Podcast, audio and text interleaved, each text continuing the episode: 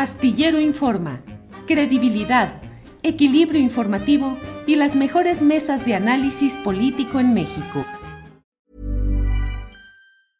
Hiring for your small business? If you're not looking for professionals on LinkedIn, you're looking in the wrong place. That's like looking for your car keys in a fish tank.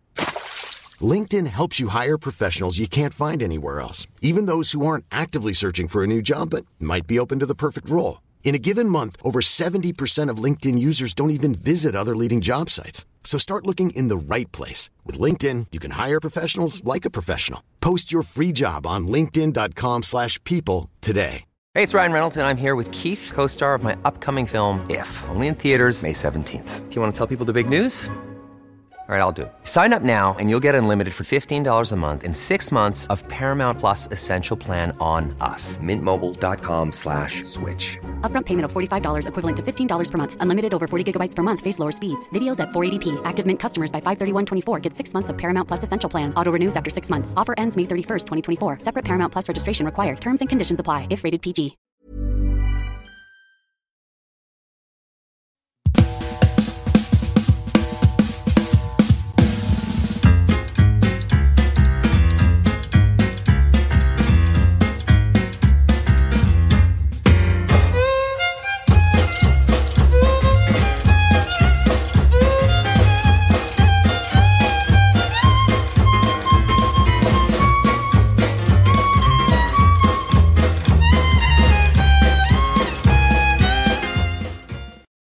La una de la tarde, la una de la tarde en punto y ya estamos aquí en Astillero Informa. Muchas gracias por regalarnos nuevamente la oportunidad de estar en contacto, de compartir estas frecuencias de Internet para poder analizar, compartir, debatir, discutir, informarnos y analizar lo que sucede en este mundo político tan agitado, tan complicado, que ya lo sabe hoy el tema del día y el tema que va a definir parte de lo que viene es eh, la manera como los priistas van a resolver si empujan la declinación de Beatriz Paredes para que quede Xochitl Gálvez como aspirante única en el proceso del Frente Amplio por México. A las tres y media de la tarde de hoy está programada una conferencia de prensa que dará Alito Moreno, Alejandro Moreno, el presidente nacional del PRI, para informar de qué resolvieron respecto a la suerte política de la exgobernadora de Tlaxcala, Beatriz Paredes.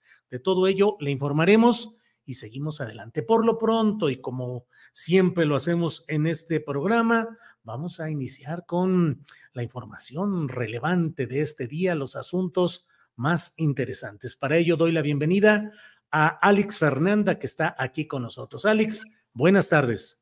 Hola Julio, ¿cómo estás? Feliz miércoles. Igual, Alex Fernanda, feliz miércoles y dinos, por favor, qué tenemos de interesante, de relevante en este día, por favor, Alex. Híjole, Julio, quiero empezar con una, una noticia un poco fuerte, pues en redes sociales se dio a conocer pues un video donde se ve como un sujeto llega y comienza a agredir a una joven con un palo de escoba, entre otras situaciones. Pues elementos de la Secretaría de Seguridad Ciudadana ya detuvieron a este hombre identificado como Carlos N por los hechos ocurridos en la colonia Narvarte en la Ciudad de México. Ahora se encuentra en el Ministerio Público, pues donde van a definir su situación. Omar García Harfuch señaló que los delitos en contra de las mujeres son atendidos de manera prioritaria. Pero este caso aquí no acaba porque se dio a conocer justamente que ya hay una nueva grabación donde se ve que previamente una mujer de la tercera edad habría agredido a esta joven. Entonces, vamos a seguir pendientes de lo que pasa en este terrible caso. En otras noticias, el día de ayer Eduardo Verástegui pues realizó una alfombra roja como parte del preestreno de su película Sonido de, de, Libertad en un cine de Polanco en la Ciudad de México. Pues el actor invitó al presidente Andrés Manuel López Obrador a su familia y a todo su gabinete a ver la cinta y pues le propuso promover una alianza para evitar la trata y el abuso de menores en el país. Aseguró que ya firmó convenios con El Salvador y Costa Rica y además próximamente va a viajar a otros, a otros países. Nada más hay que recordar que uno de los donadores de la película pues fue arrestado por su presunta responsabilidad en privación de libertad de menores de edad. Y en otras noticias, pues la gobernadora Laida Sansores denunció a través de su programa El Martes del Jaguar que Ignacio Mier está presionando a legisladores de su partido para que aprueben la designación de Alito Moreno, eh, pues como presidente de la mesa directiva en San Lázaro. Pero vamos a ver el video. Pero que ahí por los pasillos hay una inconformidad de los compañeros diputados, porque tenemos amigos diputados ahí, que están exigiéndole él que voten para que el próximo presidente de la Cámara de Diputados en el mes de, eh, de septiembre sea un agente del PRI que le tocaría al PRI porque se van turnando, pero quiere que sea Alito Moreno. hacemos un llamado a, Ignacio que no nos lastime de esa manera, porque nos lastima, porque entonces eh, si aquí estamos tratando de equilibrar, hacer equilibrios en, Campeche, él sigue aquí manipulando, pero ¿qué, eh, ¿qué les da? ¿Verdad? ¿Qué pócimas les da beber? que todos caen rendidos a sus pies. Ignacio, es una vergüenza verte besándole los, los pies a este señor. ¿Qué te dio? Como decía una, una tuitera, Sion, decía, bueno, que te está dando dinero anticipado para tu campaña? Porque sabemos que quieres ser candidato al gobierno de su estado, pero no así. Y yo me temo, le digo, ¿qué tienes algún jefe? Yo te pregunto, Ignacio, que te está dando instrucciones, ¿no? Algún jefe que te dice qué es lo que tienes que, qué hacer para, hay compromisos previos, ¿qué le deben a Alejandro? Y al respecto, pues Ignacio Mier ya respondió a través de su, cuenta, de su cuenta de Twitter y dijo que el PRI puede proponer a quien le guste, pero falta que la mayoría la vale. Además llamó a cuidar la unidad del movimiento. Entonces hay que estar pendiente a este tema. Y hoy durante la conferencia de prensa matutina, pues el presidente López Obrador dijo que él no tiene nada personal en contra de Norma Piña. También mencionó que a su llegada, pues dejó en completa libertad a los, a los jueces y que ellos han hecho lo que quieren. Pero vamos a escuchar. Voy a hacerlo de cedillo. No voy a mandar una iniciativa para que desaparezca la Suprema Corte. Usan como pretexto el que yo quería controlar la Corte y que ellos eran independientes, se pelean conmigo para que eh, siguieran tolerando la corrupción. A partir de que llegó la nueva presidenta, que no es un asunto personal, no, yo no tengo este, odio contra nadie, no odio yo, es un asunto de interés público no es un asunto personal. Entonces, ella, eh, para tener fuerza, los deja en completa libertad a los jueces. Y ya los jueces hacen lo que quieren. ¿Qué cabeza cabe que el día que están juzgando en Estados Unidos a García Luna, aquí le están liberando las cuentas a su esposa? ¿En qué cabeza cabe contratar a uno de los brazos derechos de García Luna para ser como el jefe de oficina, jefe de oficina de la presidencia de la Corte. Y también en la conferencia de prensa matutina, el presidente abordó el tema de Beatriz Paredes sobre los dichos de Alejandro Moreno, pues donde hablaba que las encuestas no la favorecían. Pero vamos con el video. Que el presidente de un partido diga, este, ya no, este, ya, este, hazte un lado y que salgan otros del mismo partido a decir, no, no, no, no, no, no te hagas a un lado. Beatriz aguanta, el pueblo se levanta. Este, este, está interesante, ¿no?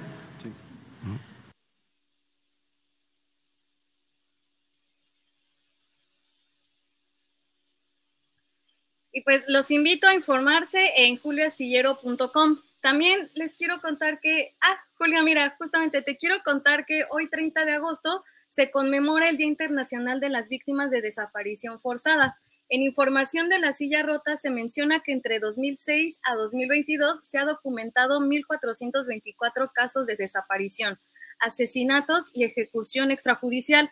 El día de hoy, frente al Ángel de la Independencia, pues hubo varias personas que se estuvieron manifestando de, eh, de forma pacífica por, eh, por este día que se conmemora. Bien, Alex. Bien, pues eh, gracias. Es toda la información que tenemos de este día. Y Julio, mira, aquí nada más te quiero preguntar tu opinión acerca de algo. Hoy en la mañana estaba revisando Twitter y vi uno de, de nuestro compañero Temoris Greco. Por favor, lo ponemos. Mira, te lo voy a empezar a leer. Sí. Con la vergonzosa noticia de que Ricardo Salinas Pliego no solo no paga impuestos, sino que tampoco les paga a sus acreedores privados en Estados Unidos y ya nos echó sus problemas a todos en México. O sea, este pésimo empresario al que han corrido a patadas de las bolsas de valores de México y de Nueva York, presume yates y puros y regala cochecitos mientras busca evadir sus responsabilidades echándose jueces al bolsillo. Le debe Hacienda 31 mil millones de pesos y además nos avienta casi 9 mil millones que les debe a fondos estadounidenses. Sus empresas están naufragando por pésima administración y falta de visión empresarial. Vaya ejemplo de gran hombre de negocios que nos quiere vender los bots que paga y que le dicen tío Richie. ¿Qué opinas, Julio? No, bueno, pues ahí están varios de los datos duros, no son solamente interpretaciones, versiones o deseos o malos deseos de los adversarios de Ricardo Salinas Pliego o de los críticos naturales y además legítimos de lo que ha sucedido en todo este proceso de acumulación de riqueza de Salinas Pliego y particularmente la adquisición de Imevisión para lo que ahora es Televisión Azteca. Y bueno, pues ahora sí que se suman y se suman las diferentes exigencias de pagos por miles de millones de dólares. Eh, se ha publicado hoy que en conjunto son como 40 mil millones Em, lo que están en juego, lo que no se está pagando y bueno, pues eh, ya veremos cuál es la respuesta judicial y lo peor de todo, la eventualidad de que se pretenda, como se ha publicado hoy, eh, enjuiciar al Estado mexicano para que pague por las resoluciones emitidas en México que han favorecido a Salinas Pliego, pero que son impugnadas judicialmente desde Estados Unidos. Toda una historia en medio del clamor, del ruido, de todas las expresiones que hace el señalado magnate y dueño de la segunda televisora pública, de segunda televisora de difusión abierta nacional del país, como es Televisión Azteca. Alex, a ver qué sucede, ya veremos. Y sí, vamos a seguir pendiente al caso. Toda la información ya saben en juliastillero.com. Julio, me despido y vamos preparando la primera entrevista. Alex, muchas gracias y seguimos en contacto. Gracias. Gracias, Julio. Bien, hasta luego. Bien, es la una con once, uno, uno, uno. Y es el momento de dar la bienvenida a Juan Espíndola Mata. Él es académico del Instituto de Investigaciones Filosóficas de la UNAM. Es miembro del Sistema Nacional de Investigadores Nivel 1 y junto con la investigadora académica del Colegio de México, Mónica Navarro, han coordinado, tanto Juan como Mónica, un texto escrito por varios especialistas, pero coordinado por ellos, que se denomina Verdad, Justicia y Memoria, Derechos Humanos y Justicia Transicional en México. Doy la bienvenida a Juan Espíndola Mata, que está por aquí con nosotros. Juan, buenas tardes. Hola, ¿qué tal, Julio? Muchas gracias por el espacio. Un placer estar aquí. Al contrario, Juan, en este libro que ustedes coordinan, pues hay diferentes expresiones, eh, pero esencialmente, bueno, a mí me ha llamado la atención una parte en la presentación que ustedes hacen en la que dicen, sin atender las cuentas del pasado y las violaciones masivas y sistemáticas de derechos humanos del presente, tareas centrales de la justicia transicional tanto la estabilidad como la legitimidad del Estado y la democracia permanecerán en entredicho. ¿Siguen en entredicho? ¿Estamos bastante mal en estos temas, Juan? Pues mira, Julio, yo creo que, yo creo que sí. Yo, eh, como muchas otras personas al inicio de esta administración, tenía muchas esperanzas con que, con que se pudiese eh, implementar un digamos, un programa ambicioso de, justicia transicional.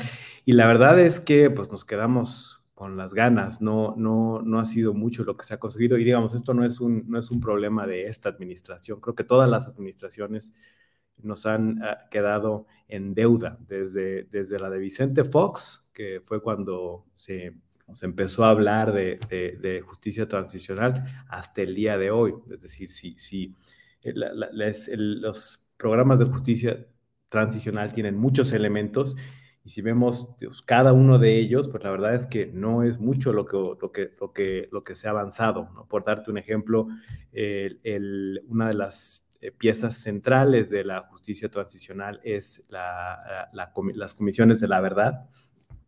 Y pues como, como eh, tú has informado en este medio y como se ha discutido mucho, ¿no? Pues este, hemos, hemos escuchado recientemente estas reticencias de, de tanto de Sedena, como del, del, CNI para entregar información que sería importante para, para que la Comisión de la Verdad eh, elabore sus, sus reportes o eh, el tema de, la, de las comisiones de búsqueda, esa, es otra pieza de, las, de los programas de justicia transicional y eh, pues ahí pues ya sabemos que los resultados han sido muy pobres, tanto así que eh, eh, la, antigua comisionada renunció, pues por estar en desacuerdo con, con, con las presiones que, que según, dice, eh, según dicen muchos, recibió. Entonces, la verdad es que no es muy alentador el, el, el, resultado que, que, hemos tenido.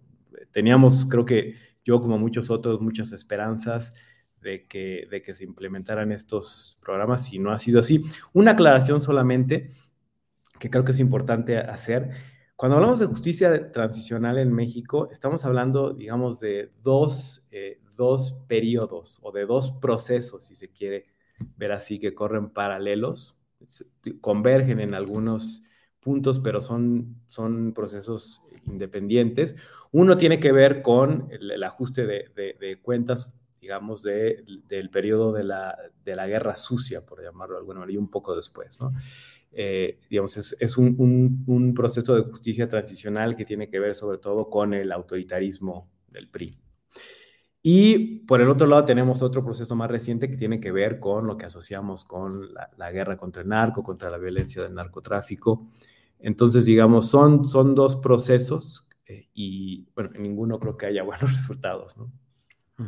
Sí, ahora, eh, Juan Espíndola, eh, muchos usamos el término, pues, de justicia transicional. Exactamente qué significa, cómo debemos entenderlo y cómo debió o debe ser aplicado en la muy complicada realidad mexicana, Juan. Sí, bueno, la idea de justicia transicional se refiere esencialmente al hecho de que en escenarios de violencia extraordinaria, de violencia masiva, eh, hay, hay, legados de, violaciones a derechos humanos que hace falta encarar. Y para encararlos no bastan las instituciones de la justicia ordinaria, por, por decirlo así, hacen falta otro tipo de esfuerzos para hacerse cargo de ese legado de, violencia, de violaciones a derechos humanos. Y eh, entonces por eso se necesita, ya, mencioné, instituciones como las comisiones de la verdad, también se necesita eh, crear mecanismos eh, extraordinarios que involucren, por ejemplo, a organismos internacionales que entren a, digamos, por ejemplo, a evaluar los procesos, eh, las, acciones que, han tomado el, aparato, los aparatos de justicia criminal o también leyes de amnistía, por ejemplo, para, para tratar de, eh, liberar a prisioneros políticos que, hayan sido encarcelados injustamente, por ejemplo. Eh, entonces, digamos, es, son una serie de medidas que se supone que, son extraordinarias porque no bastan las instituciones ordinarias. Eh, digamos, es, tal el número de, de, es tal la complejidad del problema, tal el volumen de víctimas que, que no es posible que las instituciones ordinarias los procesen. Entonces, digamos, esto es la justicia transicional dicho de manera, de manera muy rápida. Y, eh, digamos, a mí me parece que ha faltado, hay para mencionar solamente dos instituciones, eh, digamos, dos, dos, de estas instituciones que se han tratado de implementar en, en, México. Uno es el del Sistema Nacional de Búsqueda, que, pues, como, como ya sabes, no ha tenido los resultados que hubiésemos esperado, no ha habido muchas fallas en, en la en la constitución de, un registro de desaparecidos, ¿no? Ha habido mucha reticencia por parte de, de autoridades de transparentar las bases de datos, Digamos, todo este tipo de, obstáculos no han servido para que digamos, exista una, claridad con respecto al número de desaparecidos o eh, con respecto a las estrategias que se, que se van a seguir para tratar de, dar con su paradero. Otro ejemplo es el de la, también el de la Comisión de la Verdad, ya lo mencionaba. A mí me parece que esta Comisión de la Verdad eh, pues no tiene, por decirlo así, eh, muchos dientes, ¿no? No, no, puede exigir que se le entregue información, ¿no? Puede pedir la información y, los, y los actores involucrados, como hemos visto, pues pueden negar la información muy tranquilamente y entonces, pues no, eso, eso, hacer un reporte de, con este tipo de trabas, pues no es posible, ¿no? Entonces, ahí hace falta, eh, hubiese hecho falta que, por ejemplo, la Comisión de la Verdad pudiese exigir, eh, bueno, no, su pena de algún castigo, información. Eso ha ocurrido en otras comisiones de la verdad. Eh, por ejemplo, supongo que la Comisión de la Verdad más notable, la Comisión Paradigmática, es la de Sudáfrica, la, Comisión de la, Verdad y la Reconciliación en Sudáfrica, y ahí la comisión podía citar a perpetradores, no era, no era una opción, ¿no? podía citarlos a declarar o podía también exigir documentos. Eh, entonces, bueno, eh, ahí, ahí creo que dos ejemplos donde, donde, digámoslo así, los esfuerzos han sido de baja intensidad, no, no, no, han sido, digamos, lo, que necesitamos, creo yo. Bien, Juan Espíndola, estamos hablando sobre este libro que se ha editado referente a este tipo de temas y en, la presentación eh, ustedes señalan las violencias del Estado y del crimen organizado. Violencias del Estado y del crimen organizado se enlazan y se desbordan hasta llegar a los ámbitos más íntimos.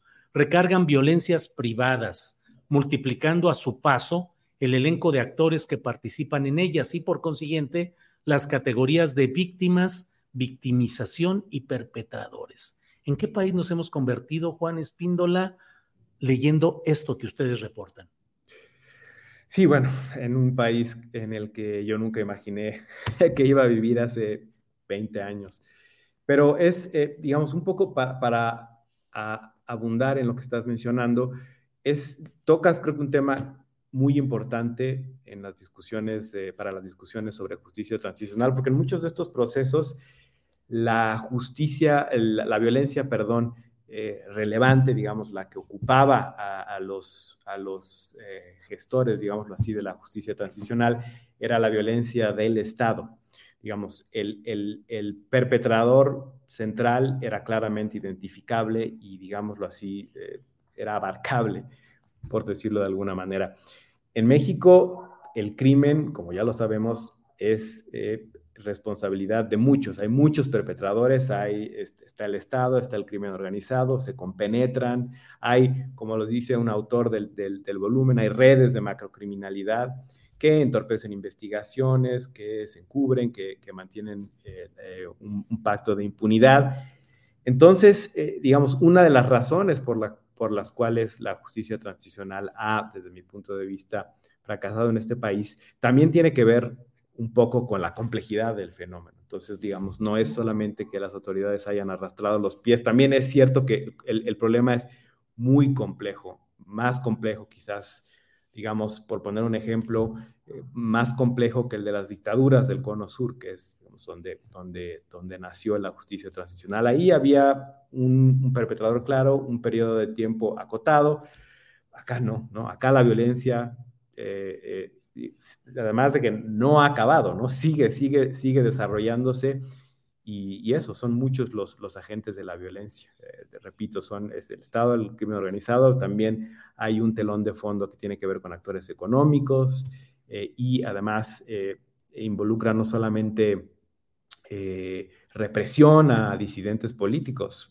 Eh, hay eh, masacres a inocentes, ejecuciones extrajudiciales, asesinatos a periodistas, incluso a madres buscadoras. Es, es, el panorama de la violencia es muy complejo y eso es un desafío para cualquier proceso de, ya no digamos de justicia transicional, cual de construcción de paz, de simplemente de, de apaciguamiento de la violencia. Juan Espíndola, em, Primero, eh, agradecerte pues esta oportunidad de platicar. Segundo, pedirte que nos digas dónde pueden encontrar este libro que han publicado ustedes este año, denominado Verdad, Justicia y Memoria, Derechos Humanos y Justicia Transicional en México. Y tercero, lo que tú desees agregar. Por favor, Juan. Bueno, mira, sí, eh, de nuevo, gracias por, por, eh, por hablar del libro. A, nosotros lo que nos interesa, a, Mónica Serrano y a mí, es que, el libro, digamos, sirva para la discusión, que, que, que aporte algo a la discusión que, tiene que recibir retroalimentación de, de, de, todos los sectores de la sociedad. El libro lo publicó el Colegio de México este año. Se puede encontrar, desde luego, en el colegio y digamos, en otras librerías de, como el Fondo de Cultura Económica o eh, me parece que también ya está en algunas eh, librerías privadas disponible, pero eh, digamos, el, el, el, el, lugar natural es desde luego el colegio. Y pues nada más, yo solamente espero que, reitero que este, este tema de la justicia transicional es complejo, necesitamos ponerle más atención y la motivación central de este libro es, es eso, aportar, es mantener el, el, tema en, en, la discusión y, aportar como, como se pueda desde la academia. Juan, pues agradecidos por esta oportunidad. Al contrario, muchas gracias. Estaremos en contacto. Gracias, Juan. Hasta pronto. Hasta pronto, gracias. Bien, es la una de la tarde con 25 minutos ya, una de la tarde con 25 minutos. Eh, déjeme decirle que a mí me parece que es sumamente importante el que tengamos una visión crítica, abierta y bien informada, no necesariamente o no desde la pasión partidista o la pasión eh, electoral que nos hace, desde mi punto de vista, nos hace colocarnos en una situación en la cual, al menos yo, lo que veo diariamente, lo que me entero diariamente, son problemas muy complicados de crimen organizado, de falta de justicia, de falta de proyecto para verdaderamente enfrentar el desbordamiento del crimen organizado y del crimen en células pequeñas que siguen estableciendo una especie de estado paralelo en varias regiones donde cobran impuestos, donde tienen control territorial y donde ahora también influyen o pretenden influir en las definiciones políticas. A mí eso, como periodista y como ciudadano, me preocupa profundamente y lo he venido diciendo a lo largo de mucho tiempo, no solamente es hoy. Entonces creo que es nuestra obligación como periodistas y como ciudadanos tender la vista a lo que está pasando, que no puede haber un momento de complacencia o de simplismo analítico. ¿Y qué? ¿No sabes lo que pasó con Calderón? Sí, lo dijimos abundantemente, con todas sus letras, sus palabras y sus acentos en el momento preciso. Pero eso no descalifica el que analicemos y critiquemos lo que está pasando en esta ocasión. No es para cerrar los ojos. Bueno, vamos a otro tema. Son la, es la una de la tarde con 26 minutos. Vamos a otro tema y justamente es el relacionado con los libros de texto gratuito. Una pequeña cortinilla para esta entrevista y regresamos en la entrevista correspondiente. Adelante.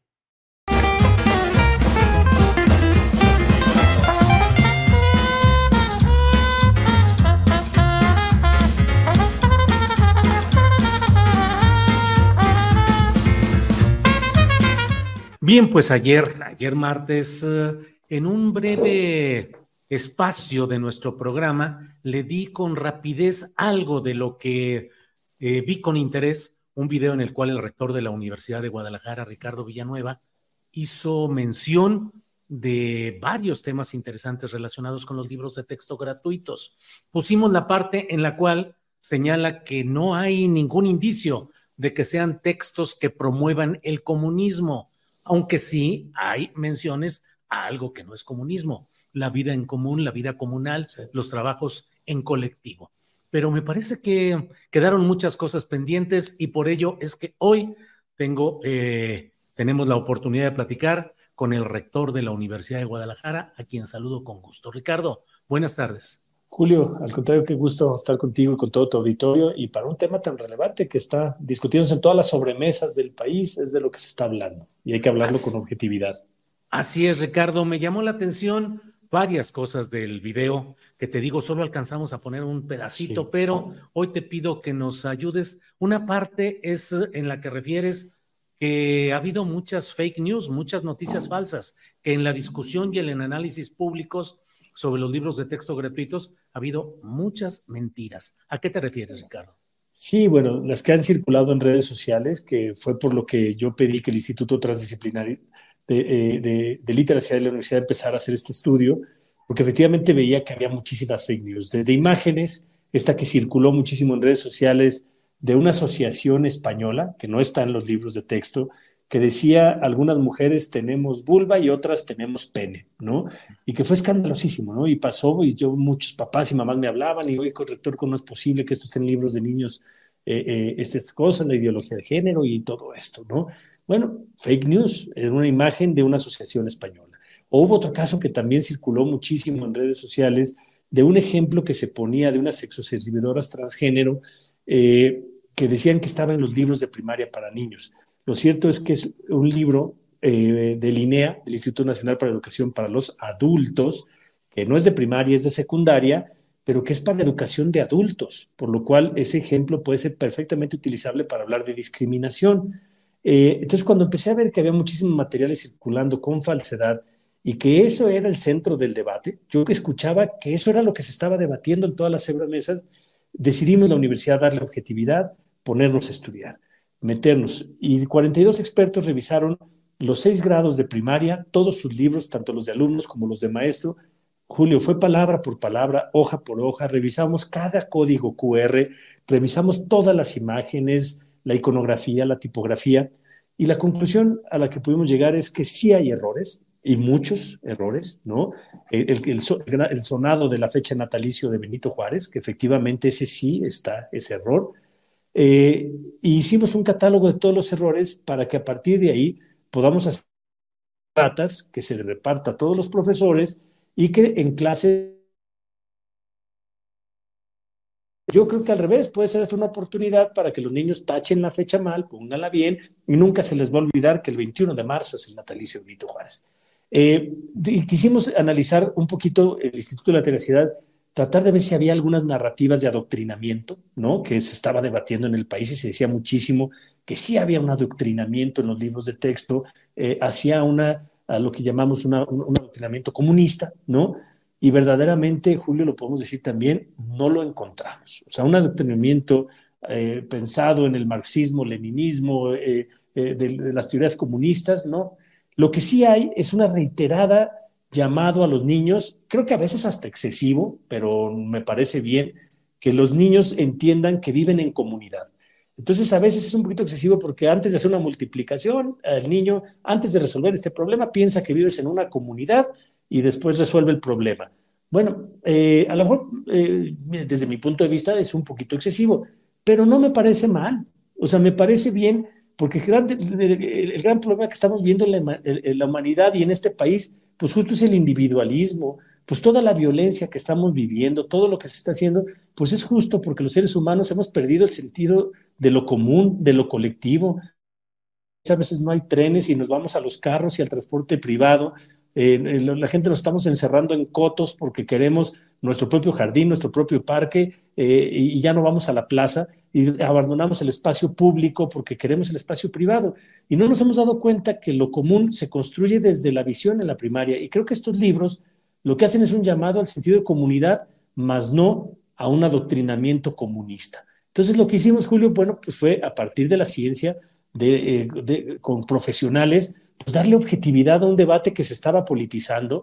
A mí me preocupó muchísimo que los libros de texto se discutan en un año electoral eso es una bomba, ¿no? Este, eh, no es el mejor año para, transformar los libros de texto, pero creo que si le damos objetividad podemos aportar y eso es lo que la Universidad de Guadalajara intentó hacer, un estudio serio que diera tranquilidad a los padres y madres de familia, que el gobierno pues, pueda ver los errores que sí tienen los libros que hay que corregir, pero que podamos transitar como país a un tema tan importante como la educación.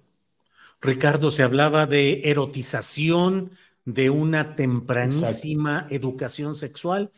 Ya nos diste algún adelanto de esto, pero en general, ¿qué encontraron? No, bueno, eh, no hay una erotización, eso también yo lo descartaría. No hay una hipersexualización, tampoco encontramos eso. Hay algunos ejemplos. Perdón, Ricardo, se cortó, se, pasó. Hablabas de que no hay erotización, no hay hipersexualización. No la hay, no la detectamos en ningún lado, sino por el contrario. Algunos expertos decían que la parte de sexualidad se aborda eh, tarde, porque hay niñas que a los nueve años ya empiezan a menstruar y nosotros estamos abordando la parte de la sexualidad hasta los 11, 12 años, cuando algunos decían desde los nueve años se podría empezar a abordar, porque eh, eh, hay procesos que a, lo mejor desde, si, si se empieza a conocer el cuerpo, la sexualidad desde antes, podríamos evitar, por ejemplo, muchísimos abusos sexuales que se dan porque los niños no tienen un conocimiento básico de la sexualidad.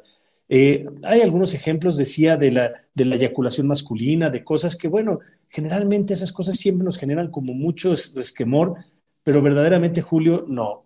Podríamos asegurar que no vemos una hipersexualización ni una erotización de los niños. Lo que vi es muchas fake news diciendo eh, con imágenes falsas que, de ejemplos que supuestamente estaban en los libros que no es cierto que están. Eso sí lo vi eh, mucho en las redes sociales. Eh, Ricardo, ¿por qué la Universidad de Guadalajara, en su nivel educativo, eh, se mete a analizar temas que no le corresponden, digamos, em, en cuanto a temas de estudios directamente a la UDG? ¿Por qué meterse a esto? No faltará quien diga, le quieren hacer un favor al gobierno de López Obrador. No, nos estamos haciendo un favor a nosotros mismos. Yo créeme que que, lo primero que hice fue hablar con el gobernador de Jalisco, que no es eh, ni, del partido, ni, ni, es de la 4T, ni nada de eso. Y con el primero que empezamos a trabajar fue con el gobierno de Jalisco.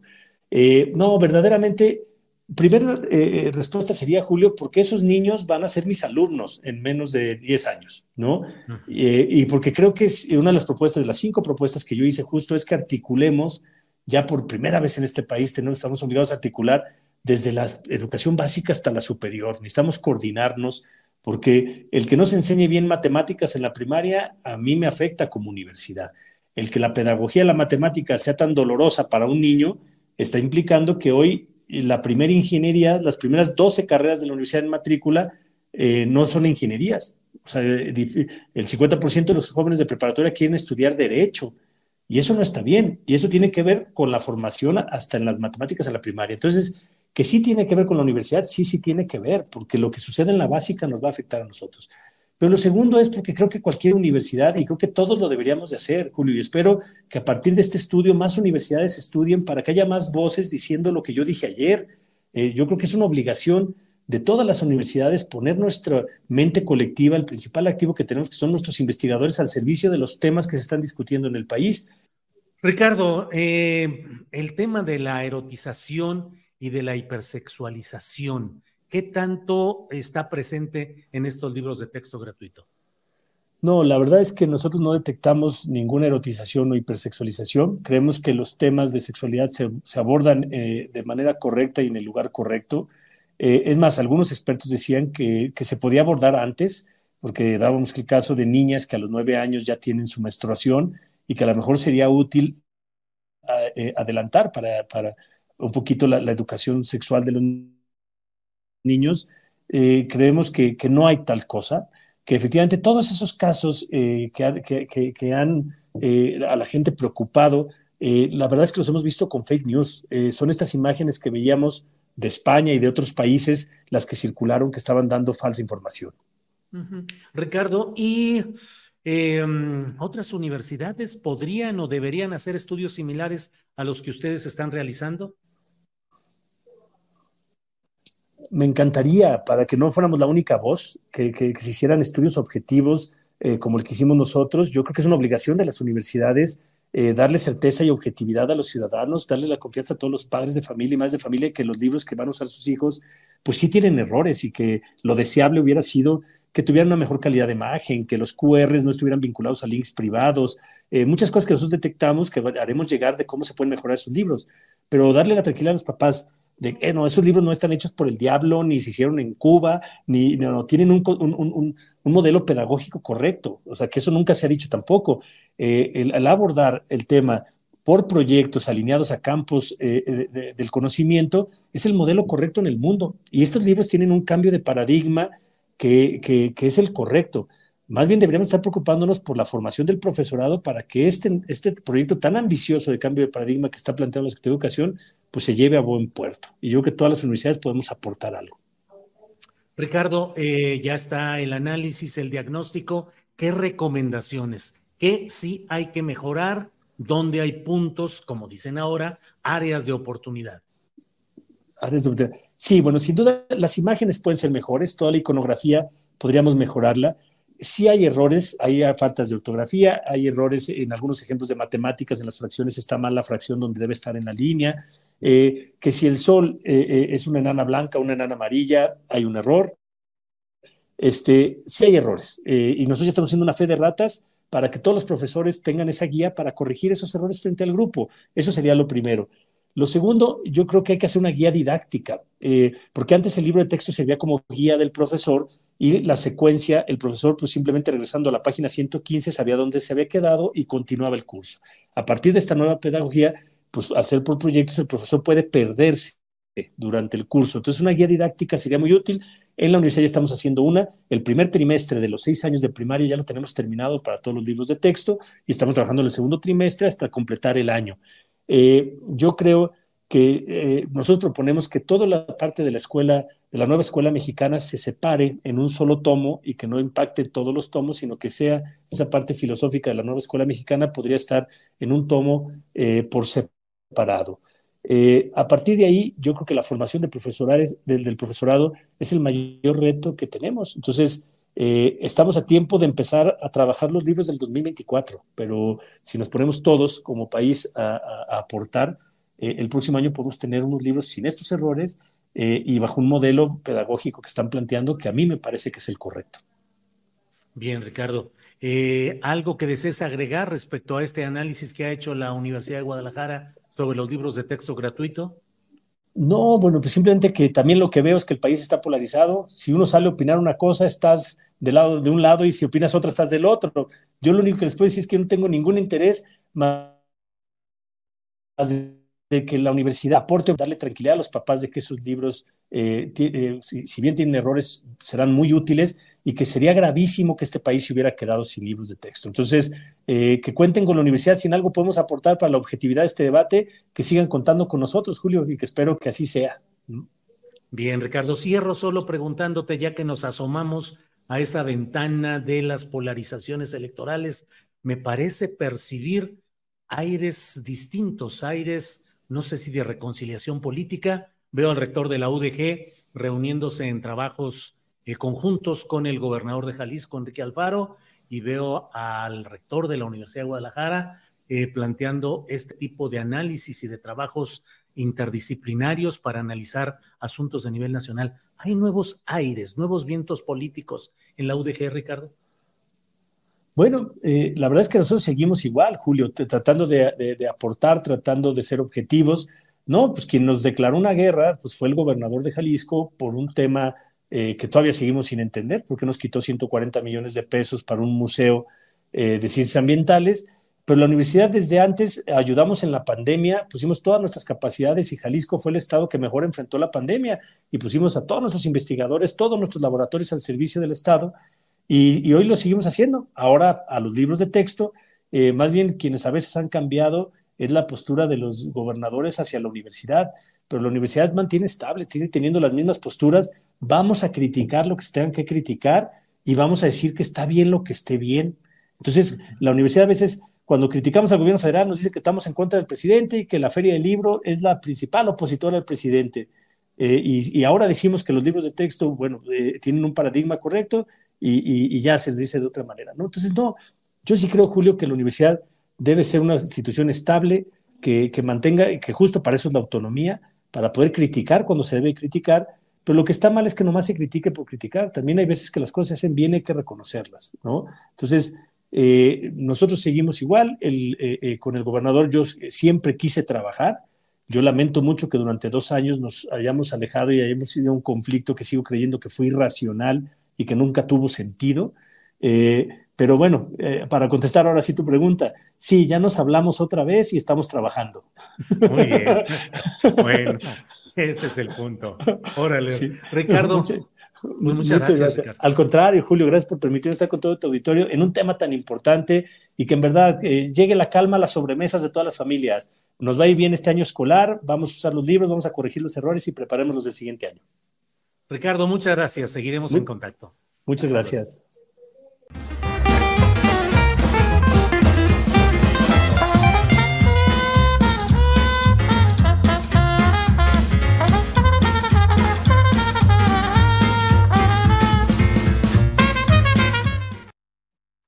Bien, pues ya estamos de regreso luego de esta entrevista que hemos tenido con el rector de la Universidad de Guadalajara, Ricardo Villanueva. Pues eh, un análisis interesante con cuarenta y tantos especialistas y con una postura muy clara respecto a los libros de texto. No son libros comunistas, no son libros comunistas. Tampoco hay erotización ni hay eh, todo lo que se plantea en una campaña muy, muy propia del momento electoral que se vive y del despecho y la desesperación electoral de algunos grupos eh, económicos, empresariales, partidistas, que están tratando de generar eh, pues escándalo y incertidumbre en un tema que sí es delicado porque puede generar incendios sociales si es que hubiera verdadera gasolina auténtica en todo este tema. Bueno, vamos a seguir adelante eh, con nuestra programación de este día. Y mire, el caso de Chiapas, en Chiapas sigue, sigue el análisis político acerca de la elección de gobernador que se viene. Recuerde usted que eh, se bajó, como luego se dice, eh, de Zoé Robledo, director del Seguro Social, ya no será aspirante a la gobernatura y de pronto emergió la figura de la prima hermana del presidente López Obrador, Manuela Obrador, llamada Manuelita, a quien promueven tanto el director del Seguro Social como luego tuvo la visita de la eh, gobernadora electa del Estado de México, Delfina Gómez. En fin, sobre este tema vamos a hablar eh, con Plácido Morales él es magistrado presidente del Tribunal Federal de Conciliación y Arbitraje y nos dice que es también aspirante a la candidatura por Morena a la gubernatura de Chiapas. Así es que doy la bienvenida a Plácido Morales. Plácido, buenas tardes. Julio, gracias, buenas tardes, me da alegría volverte a ver. Gracias, igualmente. Gracias, Plácido. Plácido, pues leo que eres aspirante a la candidatura por Morena a la gubernatura de Chiapas, pero Plácido, pues parece que ya está definido. La prima hermana del presidente López Obrador fue destapada por el director del Seguro Social, quien invitó a Manuelita Obrador y a tu hermano Carlos, que es el presidente municipal de Tuxtla Gutiérrez, a recorrerles el estado para explicar lo que es el obradorismo y construir una candidatura. ¿Cómo le vas a hacer, Plácido? Pues como le he estado haciendo, pues yo le he estado haciendo esto de hace mucho tiempo, Julio, y lo he estado haciendo ahora en los tiempos que me queda, he estado haciendo un trabajo de presencia. Mira, la complejidad de Chiapas es tal que nadie puede, debe asumirse como elector de quién va a gobernar Chiapas. Lo que hay que preguntarnos allá es quién puede gobernar Chiapas en las condiciones que está Chiapas. Yo estaba viendo ahorita la entrevista con el rector de la Universidad de Guadalajara sobre los libros de texto. ¿Dónde quemaron libros de texto gratuitos? En Chiapas. ¿Dónde secuestraron a los dos hijos de la presidenta y presidente? Son dos, uno de su costumbre y otro legal, en Mitontic, Chiapas. Bueno, hay que preguntarse quién puede gobernar Chiapas, no quién se convierte repentinamente en el, en el elector. Yo creo que eso no va contra lo que es este, eh, pues la, moral política de la cuarta transformación, para los que hemos estado mucho tiempo en esta causa. Plácido, Plácido, entonces en estos hechos que estás diciendo de un Chiapas que yo lo veo con mucha violencia desatada, con mucho descontrol político, ¿la responsabilidad es del actual gobernador Rutilio Escandón? Pues eh, parcialmente sí, porque muchos hechos están ocurriendo aquí, pero viene una cadena de descuidos y de abandonos en Chiapas. Es decir, ahorita los verdes están coaligados con, con nosotros. Bueno, están aliados con el movimiento de la cuarta transformación, pero los verdes son responsables en gran parte del caos político que hay en, Chiapas. Ellos eh, intrometieron los partidos, Julio, en, lugares donde no, por el modo de ser del indígena, los partidos no tienen nada que hacer. Ellos quisieron poner verde al Estado. Y uno de ellos, de los verdes, pues también quiere, que es el senador Eduardo Ramírez, ahora ya jurado y este, morenista, etcétera, etcétera, ¿no? Pues es eh, el, ha sido el presidente de la mesa directiva a nombre del Senado, coordinador de los diputados, de los senadores de Morena, pero además Plácido, pues es una alianza que el presidente de la República, López Obrador, tejió con el Partido Verde y con un personaje que es Manuel Velasco Cuello. ¿Estás en contra de esas alianzas? No estoy en contra de la alianza. Yo, si me sujeto a la afirmación primera, Julio, eh, dije, no, hay que preguntarse quién puede gobernar Chiapas. ¿Quién tiene la capacidad de gobernar? ¿Quién lo conoce? ¿A quién conoce? ¿A quién reconoce? ¿Quién tiene también el compromiso de la, la comisión, la identidad con Chiapas? Chiapas es una entidad muy compleja y no hoy, mañana se bajó uno, se subió otro, o ya otro de los que se bajaban le levantó la mano a otra, pues ya por eso, por eso van a, ya está decidido. El presidente dijo que por lo manda. Y tiene antecedentes, fuerza suficiente, construcción de poder político, Manuela Obrador, para poder gobernar al difícil estado de Chiapas, Plácido? Con todo el cariño que le tengo personal a Manuelita, ella ha sido diputada dos veces, es muy identificada eh, con la causa, es muy auténtica con la causa, pero ella ha tenido una aparición eh, política reciente y la primera es hay que esperar que decidan el género, porque estamos pensando que, que va a ser una mujer. Es una especulación que se da ya. Primero veían a a Zoe, que era el director del seguro, pues allá ven al director del seguro que aparece en una mañanera con el presidente, pues dicen, este es el ungido, pero falta la parte local. Chiapas no es igual como se le ve desde aquí a como se ve allá. Allá es otra cosa, incluso electoralmente. Eh, ¿Tiene tufo de nepotismo el promover a la prima del presidente de la República? Este, si, si de verdad, si estuviera autorizada por el presidente, sí.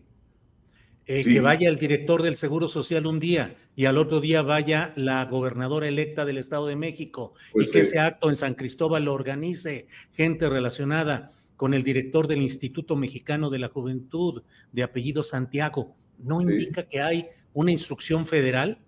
Eh, eh, pues es una presunción, yo, yo parto de hechos.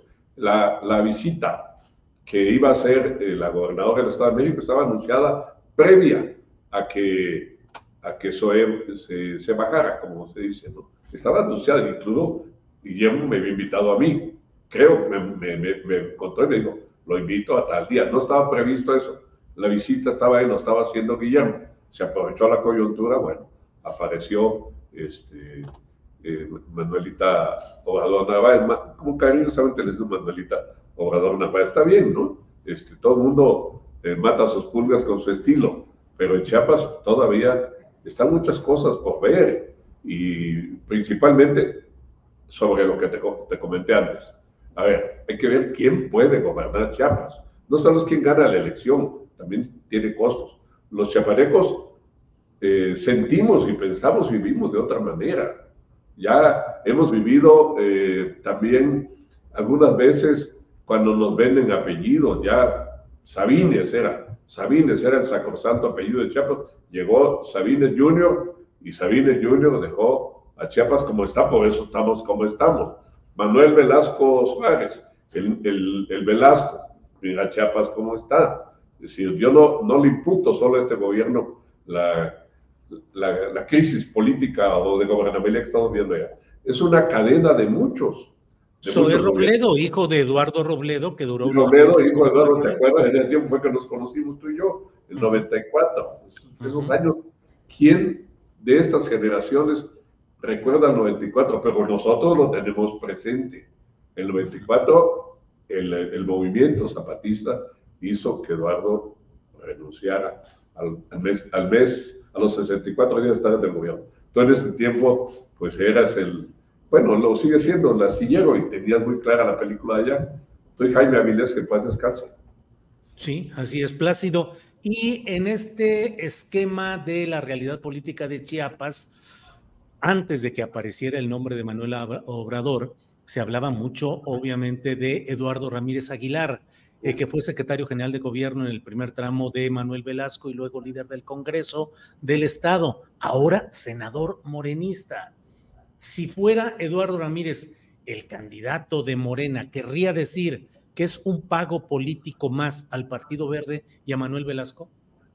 Eh, no sé eh, cómo estén los acuerdos que Manuel haga. Manuel es un político muy pragmático, ¿no? Él hace operación política este, popular siempre, ¿no? Y tiene una idea, ellos tienen una idea política que no, muchos no compartimos, pero ellos son así. No sé cómo estén su, su acuerdo, pero hay que recordar que Eduardo llamó a Antiera, que piden, dice, no robar, no mentir, no traicionar, el que, la, pregunta, el que eh, la, la, congruencia, la consistencia con el, la causa, con el movimiento de la cuarta transformación. Eduardo, tres años antes, le había llamado al presidente en campaña y otras cosas.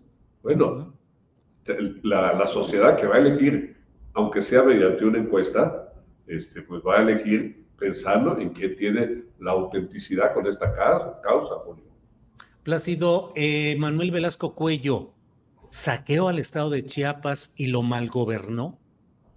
Eh, hay este, muchas eh, mm, opiniones, opiniones en ese sentido, en el sentido de que hubo desorden administrativo, para que no sea yo este, temerario en hacer una afirmación que no se ha demostrado legalmente, pero digo, Chiapas está como está. Miren cómo está Chiapas. Es decir, puse dos ejemplos, mira lo que pasó antier. Nosotros vivíamos en paz. La pobreza tiene un significado, Julio. Bueno, no tío, la pobreza tenía una mínima ventaja, ¿no? Que no éramos tierra de violencia de los grupos eh, criminales, pues ahora ya lo somos. ¿Ok? Plácido, Plácido eh, ¿a partir de qué vas a tratar de convencer para que tú seas candidato a gobernador? ¿Qué es lo que ofreces sustancialmente? he hecho una tarea de muchos años. En, la pasada, en la, elección pasada, pues estoy aquí en el tribunal, el presidente me invitó a estar aquí porque había yo participado en el proceso interno, ¿no? El proceso interno, bueno. Yo no he ni lapidado dinero, ni he mandado a poner espectaculares, ni he hecho una publicidad excesiva, como está visto en Chiapas. Yo digo que en Chiapas hay más eh, lonas, más carteles, más espectaculares, que a veces hasta que electores. ¿Cómo voy a posicionar mi, identidad, Julio? Yo soy un chapaneco que vive allá, estoy aquí coyunturalmente. Los chapanecos vamos a cumplir 199 años de ser mexicanos el próximo 14. Somos una tierra lastimada por la improvisación y por las decisiones centrales. En Chiapas, quien sea el candidato de Morena, ese va a ser el gobernador. El presidente tiene el 68% de aceptación y Morena tiene el 53, el 57 solo Morena, en una sociedad que es muy atencionista. Bueno, el que sea el candidato o la candidata va a ganar, pero va a poder gobernar. Lo que hay que hacer es que ver la identidad, el proyecto que uno tiene. En hay que crearle gobierno, pero no lo puede crear el gobierno cualquiera. El juniorismo ha sido mal y lo que tiene que darle es identidad. El gobernante debe tener identidad con Chiapas, conocer Chiapas y que lo conozcan. Y a mí me conocen desde hace 45 años. Yo empecé muy en la vida pública. Muchas gracias. Si, si, si significa algo ser consciente y constante y continuo con la causa de los obradorista, llevo más de 20 años en ella. Gracias, Julio. Al contrario, Plácido, solo cierro preguntándote, ¿eres la disidencia interna en Morena o la 4T respecto al caso Chiapas? Eh, soy, una, soy una opinión eh, de no, no una política, de un, político, de llamarme no tradicional. Yo he sido muy consecuente con, el, con la línea de Morena, he sido López Obradorista muchos años, y mi posición es un tanto crítica, pero institucional. Si mañana aparece de candidato o candidata, hombre o mujer, alguien, yo lo apoyaré, quien sea. La, el movimiento, como ha dicho el presidente, es lo primero, y la unidad es fundamental. Bien, pues gracias Plácido Morales, magistrado presidente del Tribunal Federal de Conciliación y Arbitraje. Gracias Plácido. Gracias Julio. Hasta pronto. Gracias. Igualmente, es la una de la tarde con 58 minutos. El Badías dice, debe ser Manuelita. Em, mm, mm, eh, María Ángeles Lara Lujano dice, todos se, dicen obradoristas, eso ya es lugar común. Em, José Arbizu dice, nadie le cree nada a este magistrado Plácido. Enrique Enríquez Ibarra dice el doctor Plácido tiene como aliados a los charros del CENTE. Ahí tiene al charro Peralta para defender a los trabajadores, entre comillas, defender a los trabajadores. Em, hagamos algo con los ministros, dice Anabel Franco. Em, bueno, pues muchas gracias a todos por esta oportunidad de em, tener toda esta información. Los morenos igualitos al PRI, todo queda en familia, dice Antonio Eumaña. Enrique Vázquez, felicidades por la entrevista. El doctor Plácido Morales, un chiapaneco auténtico, con identidad, vasto conocimiento, etc. Bueno, pues muchas gracias a todos y nos vemos. Eh, continuamos, continuamos con nuestro programa. Ya andaba yo queriendo aquí despedir. Miren nada más lo que son las cosas. Es la una de la tarde con 59 minutos. Vamos a una pequeña cortinilla de introducción y regresamos ya con la mesa de periodistas de este miércoles 30. Adelante.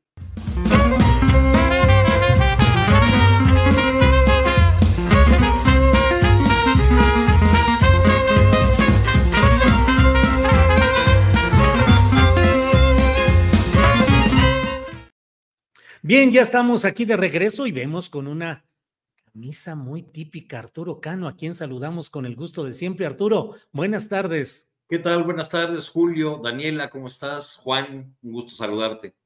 Arturo, ¿ya es un anticipo de cuál es el huipil que va a ganar en este día o por qué traes esa camisa blanca con motivos tan interesantes? Es que me inspiró una canción que dice huipil contra huipil o algo así.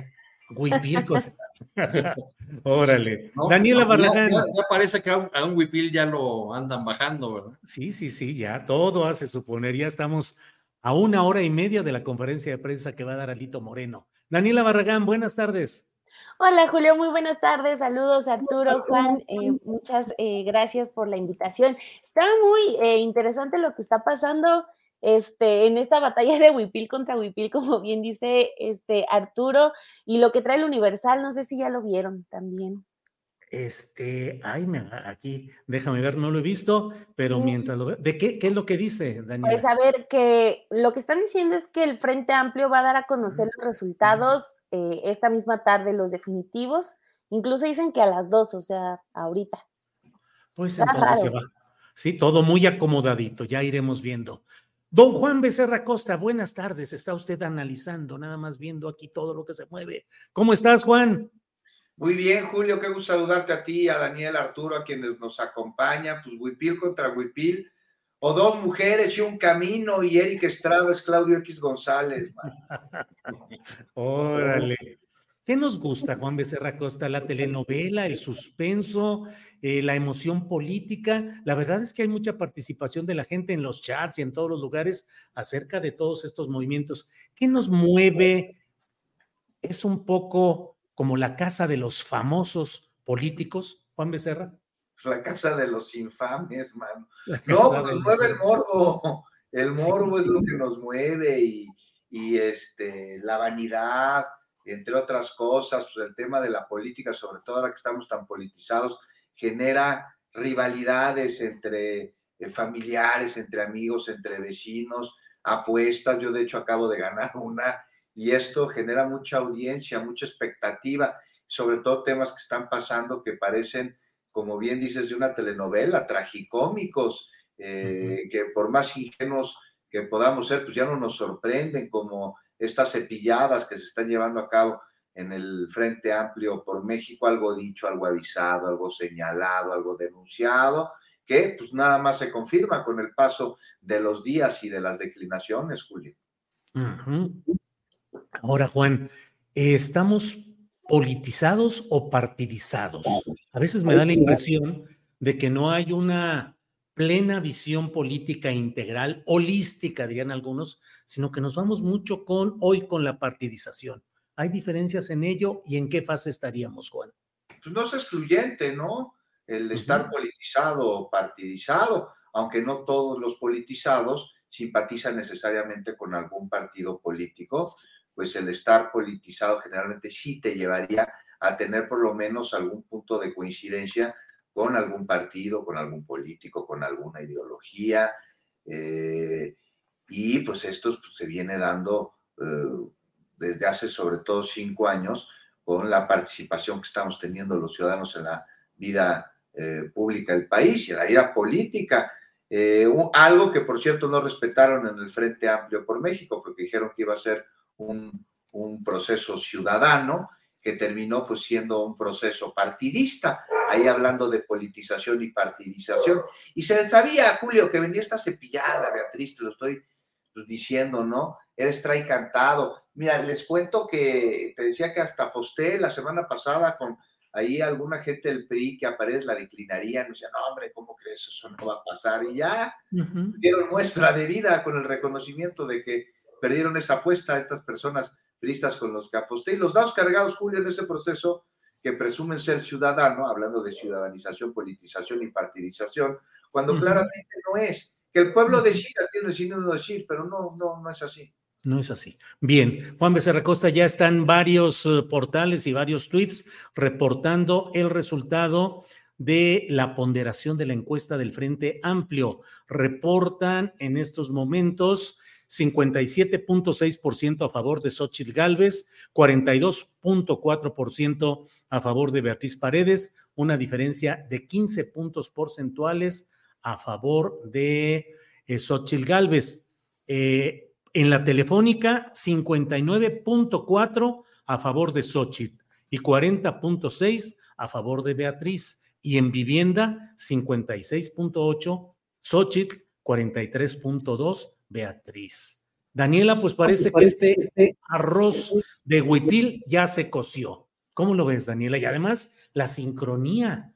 Primero llegan, dan la información oficial el comité organizador del Frente Amplio por México y a las tres y media el PRI con Alito da también todo muy sincronizado. Daniela. Sí, qué raro, o sea, pues ya estaríamos ante la confirmación de que sería Xochitl Gálvez la, candidata presidencial del Frente eh, Amplio por México, pero pues sí sorprende la premura, o sea, de verdad no sé en qué momento eh, vieron que era muchísimo mejor no esperarse al 3 de septiembre como si faltaran meses o semanas siquiera y mejor sacarlo ahorita, ni siquiera este, dándole como el lugar a ese proceso creado por el mini INE al que contrataron y pagaron para hacer todo este teatrito del proceso de su selección y de repente un miércoles eh, en la tarde ya están publicando los resultados de, las encuestas, también como esperando eh, adelantarse a una posible reacción pues no muy cómoda por parte de, Beatriz Paredes. Está eh, pues sí muy raro, como que les quedó muy grande ese reto que desde mi perspectiva sí o sí les planteó Morena, o sea, eh, cuando Morena empieza a hablar de esa encuesta, que se volvió un asunto eh, por todos conocido desde hace ya muchísimo tiempo, este, pues ya se iban a ver claramente. Hey, it's Ryan Reynolds, and I'm here with Keith, co-star of my upcoming film, If, only in theaters May 17th. Do you want to tell people the big news? All right, I'll do it. Sign up now and you'll get unlimited for $15 a month in six months of Paramount Plus Essential Plan on us. Mintmobile.com slash switch. Upfront payment of $45 equivalent to $15 per month. Unlimited over 40 gigabytes per month. Face lower speeds. Videos at 480p. Active Mint customers by 531.24 get six months of Paramount Plus Essential Plan. Auto renews after six months. Offer ends May 31st, 2024. Separate Paramount Plus registration required. Terms and conditions apply if rated PG. Hiring for your small business? If you're not looking for professionals on LinkedIn, you're looking in the wrong place. That's like looking for your car keys in a fish tank. LinkedIn helps you hire professionals you can't find anywhere else, even those who aren't actively searching for a new job but might be open to the perfect role. In a given month, over 70% of LinkedIn users don't even visit other leading job sites. So start looking in the right place. With LinkedIn, you can hire professionals like a professional. Post your free job on linkedin.com slash people today. Al momento de que de un lado estuvieran escogiendo abiertamente a su candidato y acá simplemente el grupo de señores decidiera su candidato. Juegan a crear también un método abierto, contratan a eh, los expertos que trabajaron en el INE, que construyeron la democracia que tanto, que tanto salieron a defender en las calles, pues resulta que siempre no, o sea, aunque sí salen a defender la democracia en las calles, pues la democracia de sus partidos, la democracia que le venden a la gente para elegir al candidato de esta alianza, pues no les gustó, como que no se les hizo cómoda y pues resulta que eh, en lugar de, terminar su proceso, pues eh, mejor lo cierran de una vez y de esta manera con eh, pues este, entrevistas eh, pues muy forzadas de Alejandro Moreno Cárdenas, hablando de que a Beatriz Paredes no la beneficiaban las encuestas, eh, luego diciendo que iba a haber una conferencia de prensa, no escuchando los reclamos que, tuvieron diversos periodistas el día de ayer pidiéndole a las candidatas pues que ya se esperaran hasta el 3 de septiembre, que insisto, es sorprendente que no quisieron esperarse tres días más para que llegara esa fecha y dar su anuncio creo que también, este, pues nadie se esperaba que fueran realmente groseros con, con Beatriz Paredes, como lo estuvieron siendo en estos últimos días y horas. Eh, quizás como que todavía había, todavía había esa, este, confianza en que Alejandro Moreno era capaz de respetar a los militantes más antaños del PRI, como lo es, como es la señora Beatriz Paredes, que tiene 50 años siendo priista, pero no, o sea, el asunto era respetar el acuerdo, que se los quemó el presidente, o sea, le terminan dando la razón por más que lo vayan a negar y por más encuestas que si 57% contra 42%, que 15% de diferencia, le terminan dando la razón al presidente en este eh, proceso que ya más teatro, no podemos tener más pruebas de que fue solamente eso. Le sale mal este experimento de una elección abierta y democrática al frente que defendió la democracia en las calles muy mal todo y pues bueno, ya se confirma que será Xochitl, no como lo anunció ella, no como lo anunció ni, ni Alito ni Marco, como lo anunció el presidente López Obrador. Vaya, vaya, Daniela. Arturo Cano, ¿cómo ves este tema? Híjole, cuánta premura, cuánta rapidez, qué desaseo. La verdad es que los priistas de antaño y también los panistas tenían más oficio político y aquí la verdad es que me parece que están enseñando los entretelones de toda esta maniobra tan tempranamente enunciada por el propio presidente de la República y que ahora terminan confirmando ese guion. Tu opinión, por favor, Arturo Cano. Tu micrófono también, fíjate, pa, de una vez, todo completo. Creo, creo que es un desaseo preventivo, Julio, porque eh, la, la, razón por la que están dando o que están anticipando y dando a conocer estos resultados de la, de la encuesta, que dicho sea entre paréntesis, tampoco muestran que Xochitl Galvez sea el fenómeno eh, que, que, anticipaba, ¿no? Digo, si, si Beatriz Paredes, con su trayectoria, su historia de priista de toda la vida, de, de mujer disciplinada a su partido, eh, pues se le acerca de esta, de esta manera al, fenómeno electoral imbatible, pues ahí hay motivos para, para dudar. Pero creo que la, que razón es que este bloque opositor, eh, pues realmente de manera preventiva decidió no ir a la elección de este, de este domingo porque no les iba a salir. Eh, de, de, por ahí me cuentan que el cálculo era de 300 mil votantes, no están localizados muchos de los centros de votación, es decir, la, la elección que iban a hacer el domingo y que probablemente en unas horas anuncien que también se, se cancela, pues iba a ser un, un fracaso, entonces prefirieron saldarlo, saldarlo de esta manera.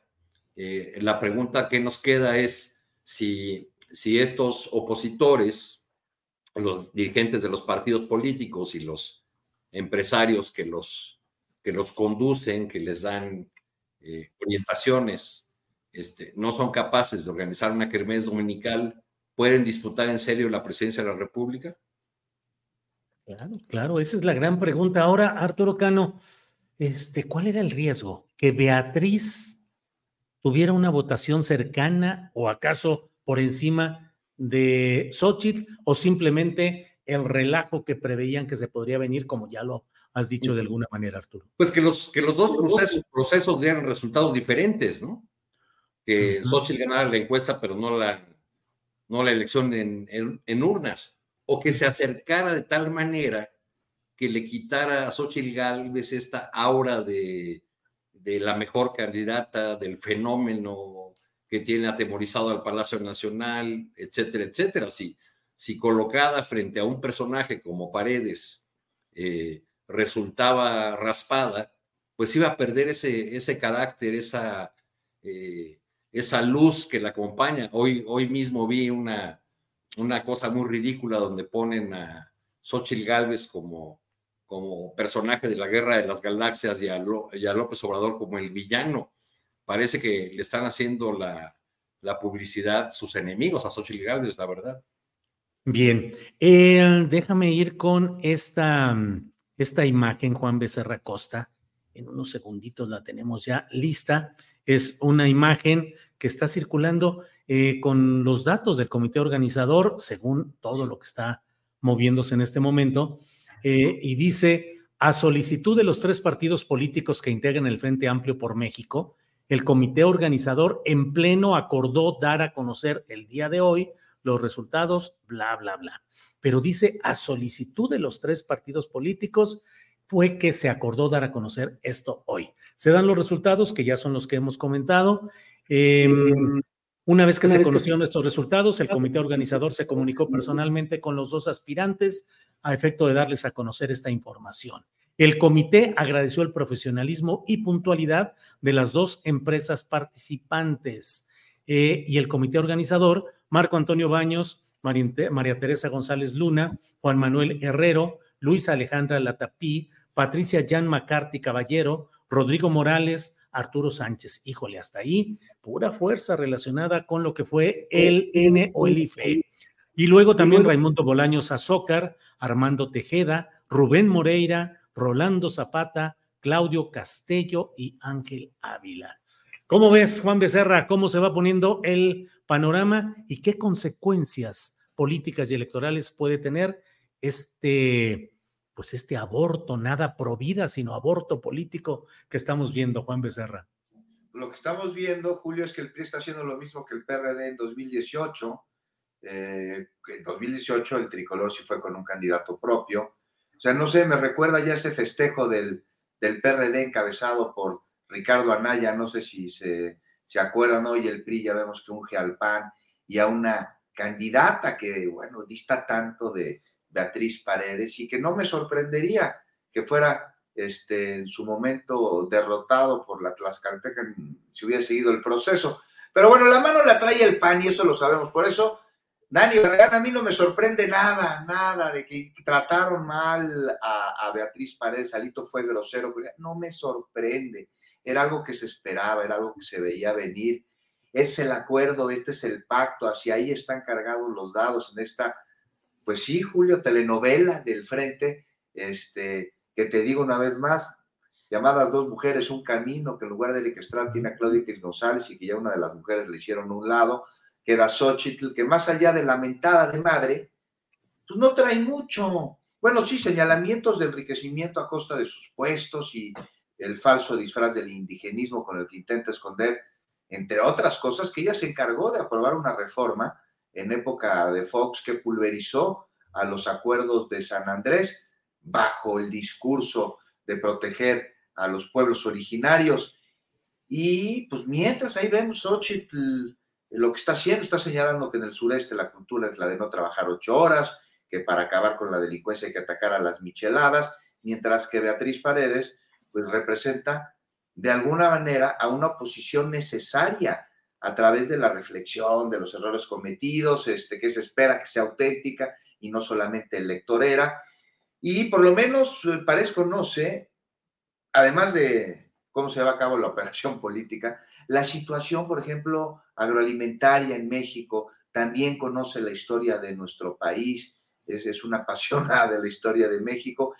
Y bueno, aquí sin duda sale beneficiado Morena, Julio, ya para acabar, porque a diferencia de Paredes, Xochitl no tiene los cimientos para sostener el discurso durante mucho tiempo en este proceso electoral que ya se avecina, ya formal.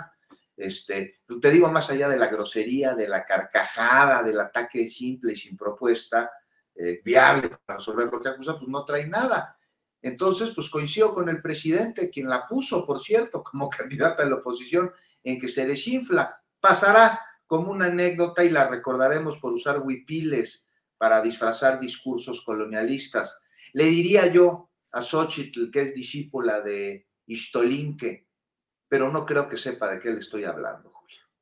Dejémosla así porque seguramente que no lo sabrá. Juan Becerra Costa, gracias. Daniela Barragán, ayer en eh, los martes que hablamos con Carolina Rocha, Carolina decía que hacía un llamado a que la propia Xochitl no permitiera una forma de violencia de género que es el retirar un grupo de hombres a una mujer para tratar de inflar políticamente a otra. Y decía que qué espectáculo habría de ser si Xochitl y eh, Beatriz Paredes hubieran dado una conferencia de prensa juntas anunciando que no iban a permitir que hubiera ningún tipo de decisión, manipulación de parte de grupos, sobre todo de hombres confabulados contra una de ellas, eh, que sería una muestra de unidad y de verdadera, no lo dijo ella así, pero lo entiendo, de sororidad. Daniela, em, ¿qué tanto la propia Beatriz Paredes eh, puede estar convalidando este proceso? Sus uh, declaraciones recientes han sido, pues yo diría, flojitas, ya preparando como el camino, diciendo, pues aceptaré, primero que den la encuesta, bla, bla. ¿Qué tanto esto daña la imagen de empoderamiento político de las mujeres, Daniela? Pues bueno, eh, creo que pondría mis respuestas en la primera parte, que es el asunto eh, que de, sí me anda revoloteando la cabeza, que es lo de, lo de género, este, porque es, algo que nos sirve para ilustrar y también para empezar a analizar eh, qué tanto el hecho de que una mujer solamente por ser mujer eh, ocupe un puesto y considerarlo ya no automático una victoria, no solamente porque es mujer, ¿no? Que decir, ya ganamos. Eh, sin lugar a dudas, lo que vimos en estos últimos días no fue a una mujer que saliera a decirle, tranquila, Beatriz, sí tenemos a, ese macho tóxico que es Alejandro Moreno diciéndote que te van a bajar, pero ya faltan cuatro días, lleguemos. Eh, y punto. No, lo que vimos fue una Xochitl Galvez que no estuvo diciendo absolutamente nada, que estuvo muy cómoda, dejando que los señores tomaran la decisión, ¿no? Que eh, Alito Moreno que es de verdad un macho tóxico que se ve a todas luces, tomara las decisiones y empezara a tratar, a maltratar a Beatriz Paredes, que Claudia X González terminara de hacer sus eh, negociaciones con los partidos que, que tienen la bolsa, que son PRI, PAN y PRD, con Marco Cortés haciendo lo suyo. O sea, de verdad se sentó para que los señores eh, que son dueños de la alianza operaran a su favor.